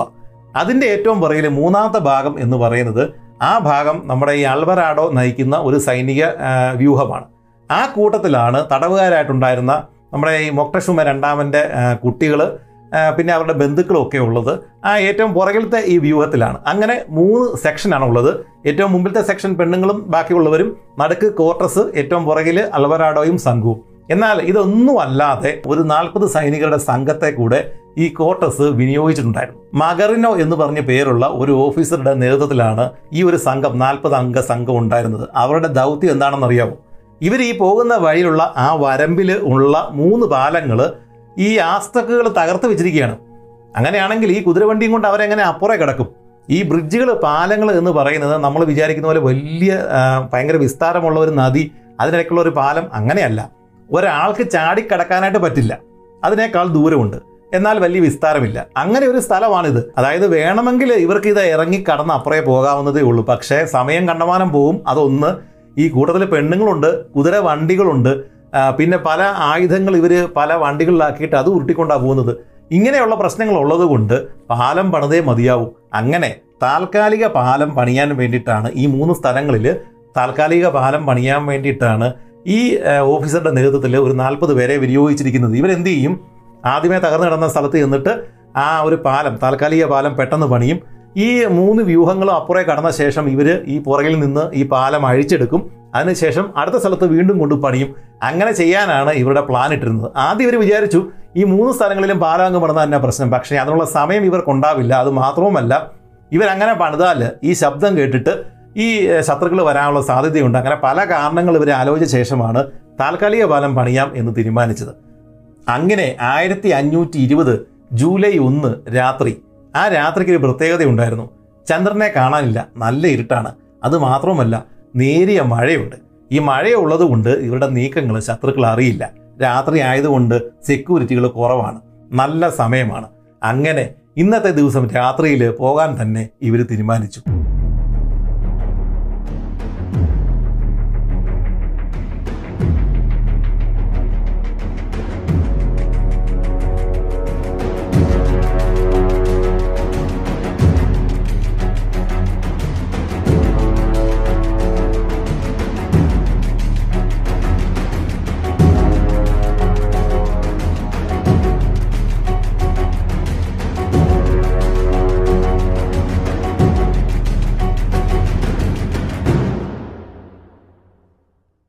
ആളുകൾക്ക് ഭയം തുടങ്ങി. കാരണം ഇവിടെ നിന്ന് എങ്ങനെ പുറത്തേക്ക് കിടക്കും? ആകെ ഒരു ചെറിയ വഴിയാണ്. മൂന്ന് പാലങ്ങൾ തകർന്നു കിടക്കുകയാണ്. ഇവർ ചിലപ്പോൾ ഒറ്റപ്പെടാനുള്ള എല്ലാ സാധ്യതയുമുണ്ട്. ഒരു പക്ഷേ സകലരെയും ആസ്തക്കുകൾ കൊല്ലാനുള്ള എല്ലാ സാധ്യതയുമുണ്ട്. അങ്ങനെ ഇവർക്ക് പേടിയായി. രാത്രിയായി കഴിഞ്ഞപ്പോഴേക്കും സ്വർണത്തിന്റെ കാര്യമൊക്കെ ഒരു വശത്ത്. പക്ഷേ ജീവന്റെ വില ഏറ്റവും വലുതാണ്. ഇവർക്ക് ഭയം തുടങ്ങി. ഇവരുടെ കൂട്ടത്തിലുണ്ടായിരുന്ന ഒരു പുരോഹിതൻ ഈ പാലസിന്റെ ഒത്ത നടുവിൽ വലിയൊരു ഹാളിൽ വലിയൊരു കുർബാന അന്ന് അർപ്പിച്ചു. ഒരു പത്ത് മണി പതിനൊന്ന് മണി ആയപ്പോഴേക്കും വലിയൊരു കുർബാന അർപ്പിച്ചു. അതിനുശേഷം എല്ലാവരുടെയും എല്ലാവരോടും പറഞ്ഞ് ഇദ്ദേഹം ശാന്തമായിട്ടിരിക്കുക. നമുക്ക് എങ്ങനെയെങ്കിലും രക്ഷപ്പെടാം എന്നൊക്കെ ഇവരോട് പറഞ്ഞു. സ്ത്രീകൾക്ക് കുറച്ച് പേർക്കൊക്കെ നല്ല ഭയം ഉണ്ടായിരുന്നു. പക്ഷേ ചില സ്ത്രീകളൊക്കെ യുദ്ധം ചെയ്യുന്ന സ്ത്രീകളാണ്. അവർ ബാക്കിയുള്ളവർക്ക് ധൈര്യം പകർന്നു കൊടുത്തു. എന്താണേലും ഇന്ന് രാത്രി ഒന്നുകിൽ നമ്മൾ പുതിയൊരു ലോകത്തേക്ക് കടക്കും അല്ലെങ്കിൽ ഈ ചതുപ്പ് നിലത്തിൽ മരിച്ചു വീഴും. എന്താണേലും പന്ത്രണ്ട് മണി കഴിഞ്ഞു കോട്ടസ് ചാരന്മാരെ പുറത്തേക്ക് അയച്ചു. അവരെ നോക്കി കഴിഞ്ഞപ്പോഴേക്കും ഈ ടെനോഷിക്ലാൻഡ് എന്ന് പറയുന്ന നഗരം നല്ല ഉറക്കത്തിലാണ്. ചെറിയ മഴ പെയ്യുന്നുണ്ട്. ചന്ദ്രനെ കാണാനില്ല. നല്ല ഇരുട്ട് പറ്റിയ സമയം. അങ്ങനെ കോർട്ടസ് തന്റെ സൈനികരോട് സാവധാനം ആരും അറിയാതെ കോട്ടവാതിൽ തുറന്ന് പുറത്തേക്ക് പൊയ്ക്കോളാനായിട്ട് പറഞ്ഞു. അങ്ങനെ നമ്മൾ മുമ്പ് പറഞ്ഞതുപോലെ ആദ്യത്തെ വ്യൂഹം രണ്ടാമത്തെ വ്യൂഹം മൂന്നാമത്തെ വ്യൂഹം അങ്ങനെ അവരെ ക്രമത്തിൽ ഇവർ പുറത്തേക്ക് ഇറങ്ങി. ആദ്യമേ ഇവർക്ക് ഇറങ്ങേണ്ടിരുന്നത് ഈ പാലസിന് മുമ്പിൽ വലിയൊരു സ്ക്വയർ ഉണ്ടായിരുന്നു എന്ന് പറഞ്ഞല്ലോ. ഈ മൊക്ടഷുമ രണ്ടാമൻ ആളുകളെ അഭിസംബോധന ചെയ്ത സ്ഥലം. ആ സ്ഥലം വിശാലമായ ഒരു സ്ഥലമാണ്. ആ സ്ഥലത്ത് പക്ഷേ ആ സമയത്ത് ആരും ഉണ്ടായിരുന്നില്ല. ഇവർക്ക് ആ സ്ഥലം ആരും അറിയാതെ തന്നെ സാവധാനം മുന്നോട്ട് നീങ്ങാനായിട്ട് സാധിച്ചു. ഒന്ന് ഓർക്കണം ഏതാണ്ട് മൂവായിരം നാലായിരം ആളുകളാണ് ക്യൂ ആയിട്ട് മുന്നോട്ട് നീങ്ങിക്കൊണ്ടിരിക്കുന്നത്. ഈ മഴയുള്ളതുകൊണ്ട് മാത്രമാണ് ഇവരുടെ ശബ്ദം പുറത്തേക്ക് അല്ലെങ്കിൽ ഈ നീക്കത്തിന്റെ ശബ്ദം കുതിരകളുടെ ശബ്ദമൊന്നും പുറത്തേക്ക് ആരും കേൾക്കാതിരുന്നത്. ഇങ്ങനെ പോയി കഴിഞ്ഞാൽ ആരും അറിയാതെ തന്നെ ഇവർക്ക് പുറത്തേക്ക് കടക്കാൻ പറ്റുമെന്ന് ആളുകൾ ചിന്തിക്കാനായിട്ട് തുടങ്ങി. അങ്ങനെ കുറച്ച് മിനിറ്റുകൾക്കുള്ളിൽ ഇവരുടെ ഈ വലിയ റാലിയുടെ തലഭാഗം ഈ പ്രധാന വരമ്പ് റോഡിലേക്ക് പ്രവേശിച്ചു. ഞാൻ പറഞ്ഞില്ലേ പുറത്തേക്ക് പോകേണ്ട ആ റോഡ്. ആ റോഡിലാണ് മൂന്ന് സ്ഥലങ്ങളിൽ ബ്രിഡ്ജ് തകർന്ന് കിടക്കുന്നത്. അതുവഴിയാണ് ഇവർക്ക് പോകേണ്ടത്. അങ്ങനെ ഇവരുടെ ഈ ക്യൂവിന്റെ ഏറ്റവും മുന്നിലത്തെ ഭാഗം ഈ ഒരു വരമ്പിലേക്ക് പ്രവേശിച്ചു. പക്ഷെ നല്ല ഇരുട്ടാണ്. ഈ വരമ്പിലേക്ക് പ്രവേശിച്ച ഇവർ ഇടത്തും വലത്തും നോക്കി. ഇടത്തും വലത്തും തടാകം ഇങ്ങനെ കിടക്കുവാണ്. ശാന്തമായിട്ട് കിടക്കുകയാണ്. ഒന്നും കാണാൻ പറ്റില്ല പക്ഷേ ഇവരുടെ കാലിന്റെ അപ്പുറമുള്ള സ്ഥലം എന്താണെന്ന് പോലും കാണാൻ പറ്റുന്നില്ല. അത്രയ്ക്ക് ഇരുട്ടാണ്. ഇവർക്ക് പന്തൊന്നും കത്തിക്കാൻ പറ്റില്ല എന്ന് നമുക്ക് അറിയാമല്ലോ. കാരണം ആളുകൾ ശ്രദ്ധിക്കാനുള്ള സാധ്യതയുണ്ട്. ഇവർ ഇങ്ങനെ സാവധാനം ഈ വരമ്പ് റോഡിലേക്ക് പ്രവേശിച്ചു. ഈ സമയത്ത് ഈ ക്യൂവിന്റെ ഏറ്റവും പുറകിലത്തെ ഭാഗം അൽവരാഡോ നയിക്കുന്ന ആ സംഘം ആ സമയത്ത് അപ്പോഴും ഈ തെരുവുകൾക്കിടയിലാണ്. അവിടെ നിന്ന് അവർ പുറത്ത് കടന്നിട്ടില്ല. ഈ സംഘം സാവധാനം മുന്നോട്ട് പോകുന്ന സമയത്ത് ഇതിന് തൊട്ടരികിൽ ചേർന്നിട്ട് ചെറിയൊരു കുന്നുണ്ടായിരുന്നു. ആ കുന്നിന്റെ ഉയരത്തിൽ ഒരു ക്ഷേത്രമുണ്ട്. ആ ക്ഷേത്രത്തിലെ പുരോഹിതന്മാർ അവർ രാത്രി കാലങ്ങളിലാണ് അവിടെ പൂജ നടത്തിയിരുന്നത്. അതിലൊരു പുരോഹിതൻ ആ കുന്നിന്റെ മുകളിൽ നിന്ന് ഈ വരമ്പ് റോഡിലേക്ക് നോക്കിക്കഴിഞ്ഞപ്പോഴേക്കും എന്തൊക്കെയോ നീങ്ങുന്നത് പോലെ അദ്ദേഹത്തിന് തോന്നി. പക്ഷേ അയാൾക്ക് ആദ്യമൊന്നും മനസ്സിലായില്ല. കുറച്ച് കഴിഞ്ഞപ്പോഴേക്കും കുതിരകളുടെ നീക്കം അയാൾക്ക് മനസ്സിലായി. പെട്ടെന്ന് തന്നെ അയാൾ തിരിച്ചറിഞ്ഞു. സ്പാനിഷുകാർ രക്ഷപ്പെടുകയാണ്. അയാൾ അവിടെ നിന്ന് വലിയ ഉച്ചത്തിൽ അലറിക്കൂവി. കൂവി ഇയാളുടെ ഈ ശബ്ദം ഈ നെഞ്ചത്ത് വാൾ കുത്തി ഇറക്കുന്നത് പോലെയാണ് ഈ സ്പാനിഷുകാർക്ക് തോന്നിയത്. കാരണം അതുവരെയും ഒരു കുഴപ്പവും ഇല്ലായിരുന്നു. ഇയാളുടെ ഒരൊറ്റ അലർച്ച മതി. നിമിഷങ്ങൾക്കുള്ളിൽ ഈ നഗരം ഉണരും. ലക്ഷക്കണക്കിന് വരുന്ന ആസ്തക്കുകൾ ഇവരെ വളയും. ശബ്ദം കേട്ടതോടെ കോർട്ടസ് ആളുകളോട് വേഗത്തിൽ നടക്കാനായിട്ട് പറഞ്ഞു. നമ്മൾ ഒറ്റയ്ക്കാണെങ്കിൽ നമുക്ക് നമ്മുടെ വേഗത കൂട്ടുകയും കുറയ്ക്കുകയും ഒക്കെ ചെയ്യാം. പക്ഷേ ഇതുപോലൊരു റാലിയാണ് പോകുന്നതെങ്കിൽ നടുക്ക് നിൽക്കുന്ന ആളുകൾക്കോ പുറകിൽ നിൽക്കുന്ന ആളുകൾക്കോ മുന്നോട്ട് പോകണമെന്ന് ആഗ്രഹം ഉണ്ടെങ്കിൽ പോലും മുന്നോട്ട് പോകാൻ പറ്റില്ല. ഇത് വരമ്പ് റോഡാണ്. ഇടത്തും വലത്തും തടാകമാണ്. അത് മാത്രവുമല്ല ഇവരുടെ മുമ്പിലുള്ള സംഘം ഇപ്പോൾ ഒരു സ്ഥലത്ത് സ്റ്റക്കായിട്ട് നിൽക്കുകയാണ്. കാരണം തകർന്നു കിടക്കുന്ന ആദ്യത്തെ ബ്രിഡ്ജിന്റെ അവിടെയാണ് അവരിപ്പോൾ ഉള്ളത്. ഉടൻ തന്നെ നമ്മുടെ ഈ നാൽപ്പത് സൈനികർ ഓടി അവിടെ എത്തി. അവർ അവിടെ ചെന്നിട്ട് ഈ താൽക്കാലിക പാലം പെട്ടെന്ന് അങ്ങ് പണിതു. ആ പാലത്തിലൂടെ ഈ ഇവരുടെ ഈ സൈനിക വ്യൂഹത്തിന്റെ ആദ്യത്തെ സംഘം മുന്നിലുണ്ടായിരുന്ന സംഘം പെട്ടെന്ന് തന്നെ അപ്പുറേ കടന്നു. ഇതേ സമയം പുറകിലുണ്ടായിരുന്ന സൈനികര് ഇടത്തും വലത്തും ഉണ്ടായിരുന്ന ഈ തടാകത്തിന്റെ വെള്ളത്തിലേക്ക് ശ്രദ്ധിക്കാൻ തുടങ്ങി. ആ വെള്ളത്തിന് ഓളം തല്ലാൻ തുടങ്ങിയിട്ടുണ്ട്. കാരണം മറ്റൊന്നുമല്ല ആസ്തക്കുകൾ വഞ്ചിയിൽ അങ്ങോട്ടേക്ക് വരാൻ തുടങ്ങിക്കഴിഞ്ഞു. അകലെ നിന്ന് അവരുടെ ആരവങ്ങൾ കൊലവിളികൾ മുഴങ്ങി കേൾക്കാൻ തുടങ്ങി. എവിടെ നിന്നാണ് ഇവർ വരുന്നത്? ഒരു എത്തും പിടുത്തവുമില്ല. കാരണം അവർ വരുന്നത് ഇവിടെ നിന്നാണ് വരുന്നത് എന്ന് അറിയിക്കാതിരിക്കാൻ വേണ്ടിയിട്ട് അവരും പന്തമൊന്നും കൊളുത്തിയിട്ടില്ല. അത് മാത്രമല്ല ചെറിയ മഴ പെയ്യുന്നുമുണ്ട്. അത് കാരണം ഇവരും ഇരുട്ടത്താണ് വരുന്നത്. എവിടെ നിന്ന് എപ്പോഴാണ് ആളുകൾ ശത്രുക്കൾ വരുന്നത് എന്ന് ഈ സ്പെയിൻകാർക്ക് മനസ്സിലാവുന്നതേ ഇല്ല. ഇവിടെ ഒരു കാര്യമുണ്ട്. ഏറ്റവും മുന്നിൽ പോകുന്ന ആ സംഘത്തിന് അവർ ഈ വരമ്പ് റോഡ് കഴിയുന്നത് വരെയും അവരുടെ മുന്നിൽ നിന്ന് ഒരു ആക്രമണം ഉണ്ടാവില്ല. പക്ഷേ വശങ്ങളിൽ നിന്ന് ഈ നൗകകളിൽ നിന്ന് വരുന്ന ആസ്തക്കുകൾ അവരെ ആക്രമിച്ചേക്കാം. ഈ നടുഭാഗത്ത് നിൽക്കുന്നവർക്കും ഈ വശങ്ങളിൽ നിന്നുള്ള ആക്രമണം മാത്രമേ ഉണ്ടാവുകയുള്ളൂ. പക്ഷേ അൽവരാളുടെ കീഴിലുള്ള ഈ പുറകിലത്തെ വ്യൂഹം അവർ ശരിക്കും പെട്ടു നിൽക്കുകയാണ്. കാരണം അവരുടെ പുറകിൽ കൂടെ ഈ ആസ്തക്കുകൾ പാഞ്ഞെടുത്ത് വരുന്നുണ്ട്. ഈ കരയിലൂടെ തന്നെ. അത് മാത്രവുമല്ല വശങ്ങളിൽ നിന്ന് നൗകകൾ വഴി ആസ്തക്കുകൾ വരുന്നുണ്ട്. ചുരുക്കത്തിലെ മൂന്ന് വശങ്ങളിൽ നിന്നുമാണ് ഇവർക്ക് അറ്റാക്ക് നേരിടേണ്ടി വരുന്നത്. ആ വ്യൂഹമാണ് ആ സംഘമാണ് ഈ ഗ്രൂപ്പിലെ ഏറ്റവും അപകടാവസ്ഥയിലുള്ളത്. കോർട്ടസ് തന്റെ രേഖയിൽ എഴുതിയിരിക്കുന്നത് വലിയൊരു കാട്ടിൽ ഒരു ചുഴലി അടിച്ചാൽ എങ്ങനെയിരിക്കും അപ്പോൾ എന്ത് ശബ്ദമാണ് ഉണ്ടാവുന്നത്? ആ ശബ്ദമാണ് വശങ്ങളിൽ നിന്ന് വരുന്നത് ഈ ആസ്തക്കുകൾ പാഞ്ഞെടുക്കുന്നത് തോണികൾ വഴിയും പുറയിൽ കര വഴിയും ഇവർ വരുന്നതിന്റെ ശബ്ദം അതുപോലെയാണ് ഇവർക്ക് മനസ്സിലാകുന്നത്. കുറച്ച് കഴിഞ്ഞപ്പോഴേക്കും ആകാശത്ത് നിന്ന് ഇരുട്ട് നിന്ന് എവിടെ നിന്നാണോ എന്നറിയില്ല കുന്തങ്ങൾ കല്ലുകൾ നാല് വശത്തു നിന്നും വരാൻ തുടങ്ങി. ഇവരുടെ കയ്യിൽ പരിചയങ്ങളുണ്ട് പക്ഷേ ഇത് ഏത് ദിശയിൽ നിന്നാണ് കുന്തവും ഈ കല്ലുകളും വരുന്നത് എന്ന് ഇവർക്ക് മനസ്സിലാവുന്നില്ല. തൊട്ടടുത്ത് നിൽക്കുന്ന ആളിന്റെ മുതുകത്ത് കുന്തം വന്ന് കയറി അയാൾ താഴെ പോയാലും അയാളെ നോക്കാൻ പോലും ഇയാൾക്ക് പറ്റുന്നില്ല. അല്ലെങ്കിൽ തൊട്ടടുത്ത് നിൽക്കുന്ന ആളുകൾക്ക് പറ്റുന്നില്ല. കാരണം അവരുടെ സ്വന്തം സുരക്ഷ ഇവർക്ക് നോക്കിയേ മതിയാവൂ. നമുക്കറിയാം അപകടം കൂടും തോറും നമ്മുടെ അവസ്ഥ കൂടുതൽ അപകടത്തിലേക്ക് പോകും തോറും നമ്മൾ കൂടുതൽ സെൽഫിഷ് ആകും നമ്മുടെ ഈ വേദാന്തം വർത്താനം ഒക്കെ നമ്മൾ സുരക്ഷിതമായിട്ടിരിക്കുന്ന സമയത്ത് മാത്രമായിരിക്കും. ഈ അപകടം കൂടുന്ന സമയത്തെല്ലാം നമ്മൾ തന്നിലേക്ക് നമ്മൾ കൂടുതൽ ചുരുങ്ങി ചുരുങ്ങി വന്നിട്ട് അവസാനം സ്വന്തം രക്ഷ മാത്രം നോക്കുന്ന ഒരു അവസ്ഥയുണ്ടാവും. ഈ സ്പാനിഷ് സൈനികരും ഇപ്പോൾ അതേ അവസ്ഥയിലാണുള്ളത്. പലരുടെയും ഇടത്തും വലത്തും നിന്നിരുന്ന ആളുകൾ കുന്തമേറ്റ് പിടഞ്ഞ് നിലത്ത് വീണു. ഇതെല്ലാം കണ്ടിട്ടും അതൊന്നും ശ്രദ്ധിക്കാതെ ഇവർ മുന്നോട്ട് ഇരുട്ടിലൂടെ പാഞ്ഞുകൊണ്ടിരിക്കുകയാണ്. ഇനിയും രണ്ട് സ്ഥലങ്ങളിൽ കൂടെ പാലം തകർന്നു കിടക്കുകയാണ്. അവിടെയൊക്കെ ഈ നാൽപ്പത് സൈനികർ ഓടി എത്തിയിട്ട് പാലം പണിതാൽ മാത്രമേ ഈ മുന്നിലുള്ളവർക്ക് മുന്നോട്ട് പോകാൻ പറ്റുള്ളൂ അതുവരെയും പുറയിലുള്ളവർ ഇവിടെ നിന്ന് യുദ്ധം ചെയ്തേ പറ്റൂ. എന്താണെങ്കിലും ഇരുവശത്തും ആളുകൾ മരിച്ചു വീഴുന്നത് ഗവനിക്കാതെ ജീവനോടെ മിച്ചം ഉണ്ടായിരുന്ന ആളുകളെല്ലാം തന്നെ ആദ്യത്തെ പാലം കടന്ന് രണ്ടാമത്തെ സെക്ഷനിലെത്തി. ഇനി ഇവർക്ക് മുമ്പിൽ തകർന്നു കിടക്കുന്ന രണ്ട് പാലങ്ങളാണ് ഉള്ളത്. ഇനിയാണ് പാലം പണിയുന്ന ആളുകളുടെ അടുത്ത പണി. ഈ പുറകിലുള്ള പാലം അവർക്ക് അഴിച്ചെടുക്കണം. എന്നിട്ട് ഇതേ പാലം തന്നെ മുന്നിൽ രണ്ടാമത്തെ തകർന്നു കിടക്കുന്ന ബ്രിഡ്ജിന്റെ അവിടെ കൊണ്ട് ഫിറ്റ് ചെയ്യണം. ഇവിടെ അവർ ശരിക്കും വിഷമിച്ചു. കാരണം ഇത്രയധികം ആളുകൾ കുതിരകൾ വണ്ടികളെല്ലാം കയറി ഇറങ്ങി കഴിഞ്ഞപ്പോഴേക്കും ഈ പാലം ശരിക്കും ഉറച്ചു പോയിരുന്നു. ഇത് പഴയ രീതിയിലേക്ക് അഴിച്ചെടുക്കാനൊന്നും ഇവർക്ക് പെട്ടെന്ന് പറ്റിയില്ല. ഇത് മാത്രവുമല്ല പുറകിലൂടെ ആസ്തകൾ വരുന്നുണ്ട്. അതിനെ തടയുകയും വേണം. ഇതിനിടയ്ക്ക് ഇവർക്ക് നേരെ ചൊവ്വ ഇതൊന്നും വലിച്ചു പറിച്ചെടുക്കാനായിട്ട് പറ്റിയില്ല. കിട്ടിയ ഭാഗങ്ങളെല്ലാം വലിച്ചും പറിച്ചും ഓടിച്ചും ഇവരെടുത്തു. എന്നിട്ട് ഇവർ വീണ്ടും ഈ ആളുകളുടെ ഇടയിലൂടെ ഈ ചെറിയ വരമ്പിന്റെ ഇടയിലൂടെ ഇവർ ഒരു വിധത്തിൽ ഇത് ചുമന്നുകൊണ്ട് ഓടിയിട്ട് ഏറ്റവും മുന്നിലെത്തിയിട്ട് അടുത്ത ഭാഗം അവിടെ എത്താറായിട്ടുണ്ട്. ഈ സമയത്ത് ഈ പെണ്ണുങ്ങളൊക്കെ ഉൾപ്പെടുന്ന ആദ്യത്തെ സംഘം ഏറ്റവും മുന്നിലുള്ള സംഘം ഈ രണ്ടാമത്തെ തകർന്നു കിടക്കുന്ന ബ്രിഡ്ജിന്റെ അവിടെ എത്തിയിട്ടുണ്ട്. ആ സമയത്ത് പുറകിൽ നിന്ന് ആളുകൾ തള്ളിക്കൊണ്ടിരിക്കുക ഇവർക്ക് അവിടെ നിൽക്കാൻ പറ്റുന്നില്ല. ഈ തള്ളു കാരണം മുമ്പിലുണ്ടായിരുന്ന കുറേ ആളുകൾ ഈ തകർന്നു കിടക്കുന്ന ബ്രിഡ്ജിന്റെ അങ്ങോട്ടേക്ക് വീണുപോയി. അങ്ങനെ വീഴാൻ തുടങ്ങി കഴിഞ്ഞപ്പോഴേക്കും ചിലർ വിചാരിച്ചു അങ്ങനെയാണെങ്കിൽ ഇറങ്ങി അങ്ങ് നീന്തിയേക്കാം എന്ന് വിചാരിച്ചു. കുതിരപ്പടയാളികൾക്ക് കുറച്ച് പേർക്ക് കുതിര നല്ല നീന്തുന്ന മൃഗമാണ്. അതുകൊണ്ട് തന്നെ നീന്തി അക്കരെ കടക്കാനായിട്ട് പറ്റി. പക്ഷേ ഈ ദേഹം മുഴുവൻ സ്വർണവും വലിച്ചു വാരി ഇറങ്ങിക്കൊണ്ടിരുന്ന കാൽനടയായിട്ട് പോയിക്കൊണ്ടിരുന്ന സൈനികരിൽ പലരും ഇതിനകത്തെ ചതുപ്പിൽ ആണ്ടുപോയി ചിലർ ഒഴുക്കിൽ ഒഴുകിപ്പോയി. അങ്ങനെ ഈ സൈനിക സംഘത്തിന്റെ ഏറ്റവും മുമ്പിൽ മറ്റൊരു അപകടം ഇതുപോലെ നടന്നുകൊണ്ടിരിക്കുകയാണ്. എന്താണെങ്കിലും ഒരു വിധത്തിൽ ഈ പുറകിൽ നിന്ന് വന്ന നാൽപ്പത് ആളുകൾ അവരിപ്പോൾ നാൽപ്പത് പേരൊന്നുമില്ല അവർ ആളുകൾ വളരെ കുറഞ്ഞു പലരും വധിക്കപ്പെട്ടു.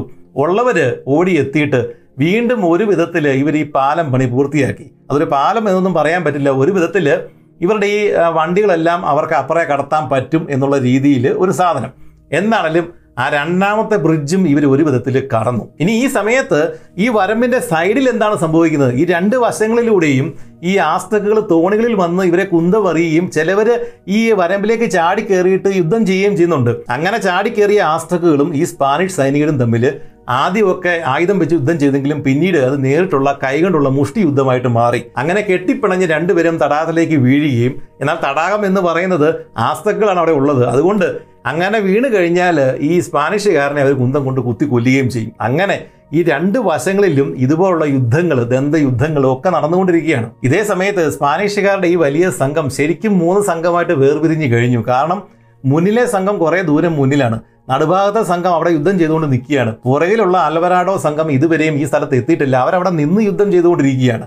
കോട്ടസിന് മനസ്സിലായി കാര്യങ്ങളാകെ വഷളായി. ആസ്തക്കുകൾ വെളുത്ത കോട്ടൺ കൊണ്ടുള്ള തുണികളാണ് ധരിച്ചിരുന്നത്. അതുകൊണ്ട് ഇവരെ ഇരുട്ടത്ത് പ്രേതങ്ങളെ പോലെയാണ് ഇവർക്ക് ഈ സ്പാനിഷുകാർക്ക് തോന്നിയത്. ഈ സമയം ഏറ്റവും മുമ്പിലുണ്ടായിരുന്ന പെണ്ണുങ്ങൾ ഉൾപ്പെടെ ഉണ്ടായിരുന്ന സംഘത്തിന് വലിയ ആക്രമണം നേരിടേണ്ടി വന്നു. കാരണം വശങ്ങളിൽ നിന്ന് തോണികളിൽ നിന്ന് കുറേയേറെ ഈ ആസ്തക്കുകൾ കരയിലേക്ക് കയറി യുദ്ധം ചെയ്യുന്നുണ്ട്. അവരെ എല്ലാം ഈ മറേനെ ഉൾപ്പെടുന്ന പെണ്ണുങ്ങൾ വളരെ ധീരമായിട്ട് തന്നെ നേരിട്ടു എന്നാണ് പറയുന്നത്. എന്നാണേലും അവർ അവരുടെ പ്രശ്നത്തെ അവരെ അഭിമുഖീകരിച്ചുകൊണ്ടിരിക്കുന്നു.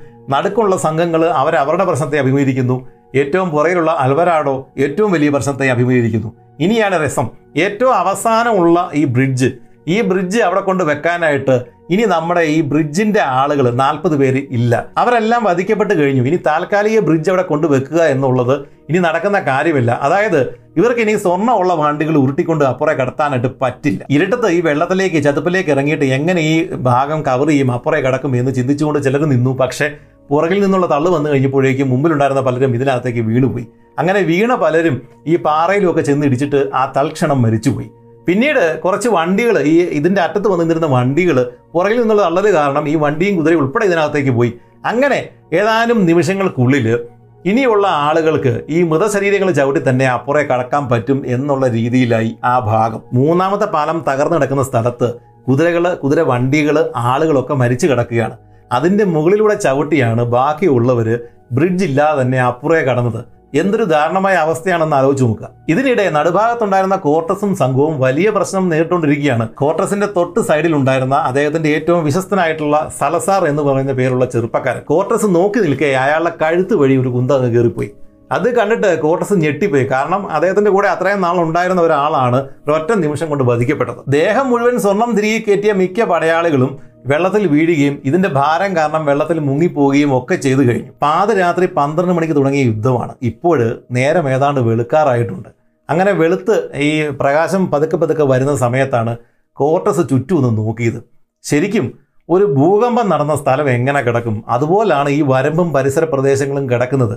ആസ്തക്കുകളുടെ ശരീരങ്ങളും ഈ സ്പാനിഷുകാരുടെ മൃതശരീരങ്ങളും ഒക്കെ ഈ ചതുപ്പിൽ പൊങ്ങി കിടപ്പുണ്ട്.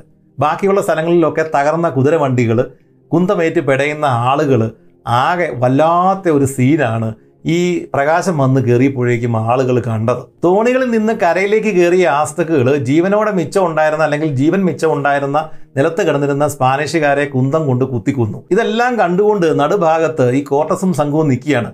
കോട്ടസിന്റെ മുന്നിലുള്ള സംഘം കുറേയേറെ മുന്നിലേക്ക് പോയി കഴിഞ്ഞു. അവരെങ്ങോട്ട് പോയി എന്ന് അദ്ദേഹത്തിന് യാതൊരു പിടുത്തവും ഇല്ല ഇദ്ദേഹം പുറയിലേക്ക് നോക്കി. തകർന്നു കിടക്കുന്ന അവസാനത്തെ ബ്രിഡ്ജിന്റെ മുൻപിൽ നമ്മുടെ ഈ അലവരാഡോയും സംഘവും നിന്ന് വയറ്റുകയാണ്. അലവരാഡോ കുതിരപ്പുറത്തായിരുന്നു ഇപ്പോൾ കുതിരപ്പുറത്തല്ല. അദ്ദേഹം നിലത്താണ് നിൽക്കുന്നത്. അതികഠിനമായ യുദ്ധമാണ് അലവരാഡോ ചെയ്തുകൊണ്ടിരിക്കുന്നത്. അവർക്ക് ചുറ്റും ആളുകൾ നിന്ന് വളഞ്ഞിരിക്കുകയാണ്. അയാളെ രക്ഷപ്പെടുത്താൻ വേണ്ടി പുറകോട്ട് പോകാനായിട്ട് കോട്ടസിന് താല്പര്യമുണ്ടായിരുന്നു. പക്ഷേ കൂടെയുള്ളവർ വിലക്കി. കാരണം അങ്ങനെ പോയി കഴിഞ്ഞാൽ എല്ലാവരും മരിക്കും. ഇനി രക്ഷപ്പെടാൻ സാധ്യതയുള്ളവർ മുന്നോട്ട് പോവുക അത്ര തന്നെ. എന്താണെങ്കിലും കോട്ടസ് പോകുന്നതിന് മുമ്പ് ഈ അൽവരാടയെ ഒന്നുകൂടെ നോക്കി. നോക്കിക്കഴിഞ്ഞപ്പോഴേക്കും വളരെ രസകരമായ ചരിത്രത്തിലെ വലിയ രസകരമായ ഒരു സംഭവമാണ് അവിടെ നടന്നത്. ഈ അൽവരാടോ രക്ഷപ്പെടാൻ വേണ്ടിയിട്ട് അദ്ദേഹത്തിന്റെ കൂടെയുള്ള ആളുകളെല്ലാം മരിച്ചു. അദ്ദേഹം രക്ഷപ്പെടാൻ വേണ്ടി എന്ത് ചെയ്യുന്നറിയോ? നിലത്ത് കിടന്നിരുന്ന വലിയ നീളമുള്ള ആസ്തക്കുകൾ വലിയൊരു കുന്തം എടുത്തു. ആ കുന്തം എടുത്തിട്ട് ഈ ചെറിയൊരു വിടവുണ്ടല്ലോ ബ്രിഡ്ജ് എന്ന് പറയാൻ ഞാൻ പറഞ്ഞല്ലോ. ഒരാൾക്ക് വേണമെങ്കിൽ ചാടിക്കിടക്കാം എന്നാൽ പറ്റില്ല അത്രയും ദൂരേ ഉള്ളൂ. ഇദ്ദേഹത്തിന് ചാടിയാൽ കിടക്കില്ല അല്ലെങ്കിൽ ചാടാൻ പറ്റില്ല എന്ന് മനസ്സിലാക്കി ഇദ്ദേഹം എന്ത് ചെയ്തു? ഈ നീളമുള്ള കുന്തം നിലത്ത് കുത്തിയിട്ട് ആ കുന്തം വഴി ഇദ്ദേഹം ചാടി അപ്പുറേ കിടന്നു. അത് സാധാരണ ഒരു മനുഷ്യന് ഒരിക്കലും സാധ്യമല്ല എന്നാണ് കോർട്ടസ് പറയുന്നത്. പക്ഷേ ജീവൻ രക്ഷിക്കാനുള്ള വെപ്രാളമാണ്. ആ വെപ്രാളത്തിൽ ഈ അൽവരാടോ ചെയ്ത പണിയാണ്. ഇദ്ദേഹം ഇങ്ങനെ വായിലൂടെ പറന്ന് അപ്പുറേ കിടക്കുന്നത് കണ്ടിട്ട് ആസ്തക്കുകൾ പോലും അന്തം വിട്ടു എന്നാണ് കോർട്ടസ് പറയുന്നത്. അത്ര ഒരു ചാട്ടമാണ് ഈ അൽവരാടോ നടത്തിയത്.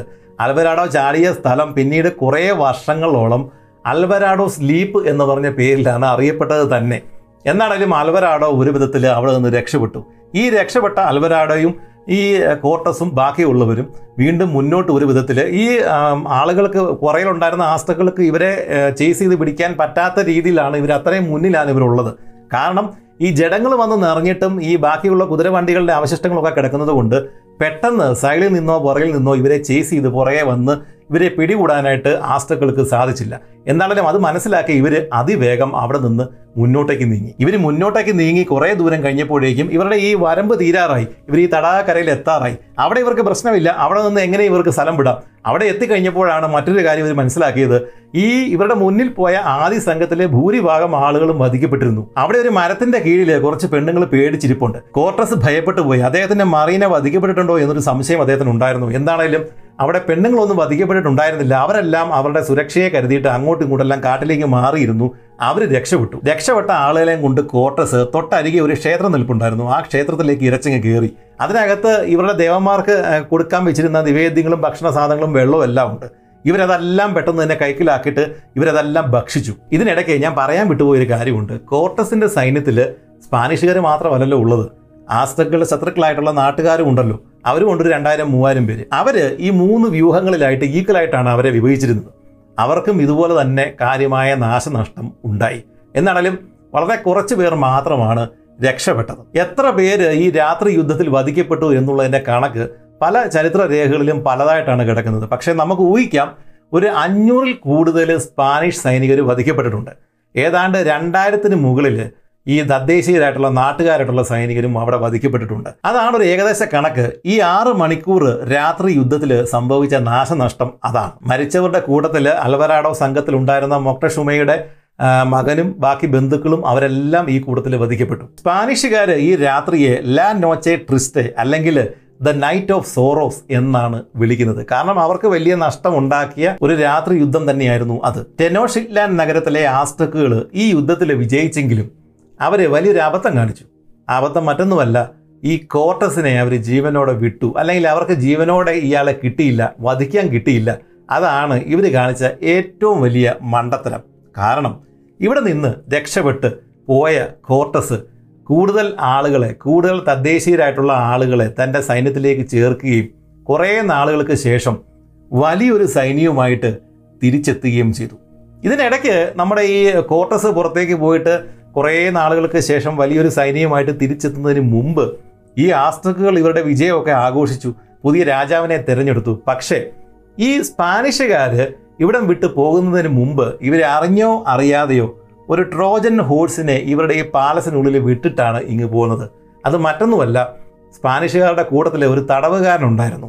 ആ തടവുകാരൻ വസൂരി പിടിച്ച ഒരാളായിരുന്നു. ഈ തടവുകാരനിൽ നിന്ന് വസൂരി ഈ നഗരം മുഴുവൻ വ്യാപിക്കുകയും ഏതാണ്ട് നാൽപ്പത് ശതമാനം ആളുകളെ വധിക്കുകയും ചെയ്തു.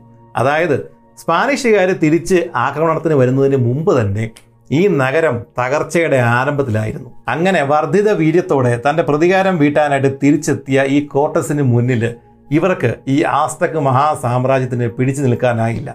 ഈ കോട്ടസ് ഈ സാമ്രാജ്യം തകർത്ത് തരിപ്പണമാക്കി. ടെനോഷിറ്റ്ലാൻ എന്ന് പറയുന്ന ഈ ആസ്തക്കുകളുടെ മഹാനഗരം തടാക നഗരം തകർത്ത് കളഞ്ഞ ഈ കോട്ടസ് അദ്ദേഹം തടാകത്തിന്റെ തീരത്ത് മറ്റൊരു നഗരം പണിതു. ആ നഗരമാണ് വളർന്ന് പന്തലിച്ച് ഇന്നത്തെ മെക്സിക്കോ സിറ്റിയായി മാറിയത്. സ്ഥിരമായിട്ട് വെള്ളപ്പൊക്കം ഉണ്ടാകുന്ന ഈ തടാകത്തെ മെരുക്കാൻ വേണ്ടിയിട്ട് അന്ന് മുതൽ സ്പെയിൻകാർ ശ്രമിക്കുന്നുണ്ടായിരുന്നു. അതിന്റെ ഭാഗമായിട്ട് ഇവർ പല കാര്യങ്ങൾ അവിടെ ചെയ്തു. അങ്ങനെ അങ്ങനെ സാവധാനം. ഇന്ന് ഈ തടാകം അവിടെ ഇല്ല. അവിടെയും ഇവിടെയും ചെറിയ ചെറിയ ചതുപ്പ് നിലങ്ങൾ മാത്രമേ ഉള്ളൂ. ഇന്ന് നമ്മൾ മെക്സിക്കോ സിറ്റിയിൽ ചെന്ന് കഴിഞ്ഞാൽ മെക്സിക്കോ സിറ്റിയുടെ ഒരു ഭാഗത്ത് ചരിത്ര പ്രാധാന്യമുള്ള ഒരു സ്ഥലം നമുക്ക് കണ്ടെത്താനായിട്ട് സാധിക്കും. അവിടെ തകർന്നു കിടക്കുന്ന കുറച്ച് കെട്ടിടങ്ങൾ നമുക്ക് കാണാം.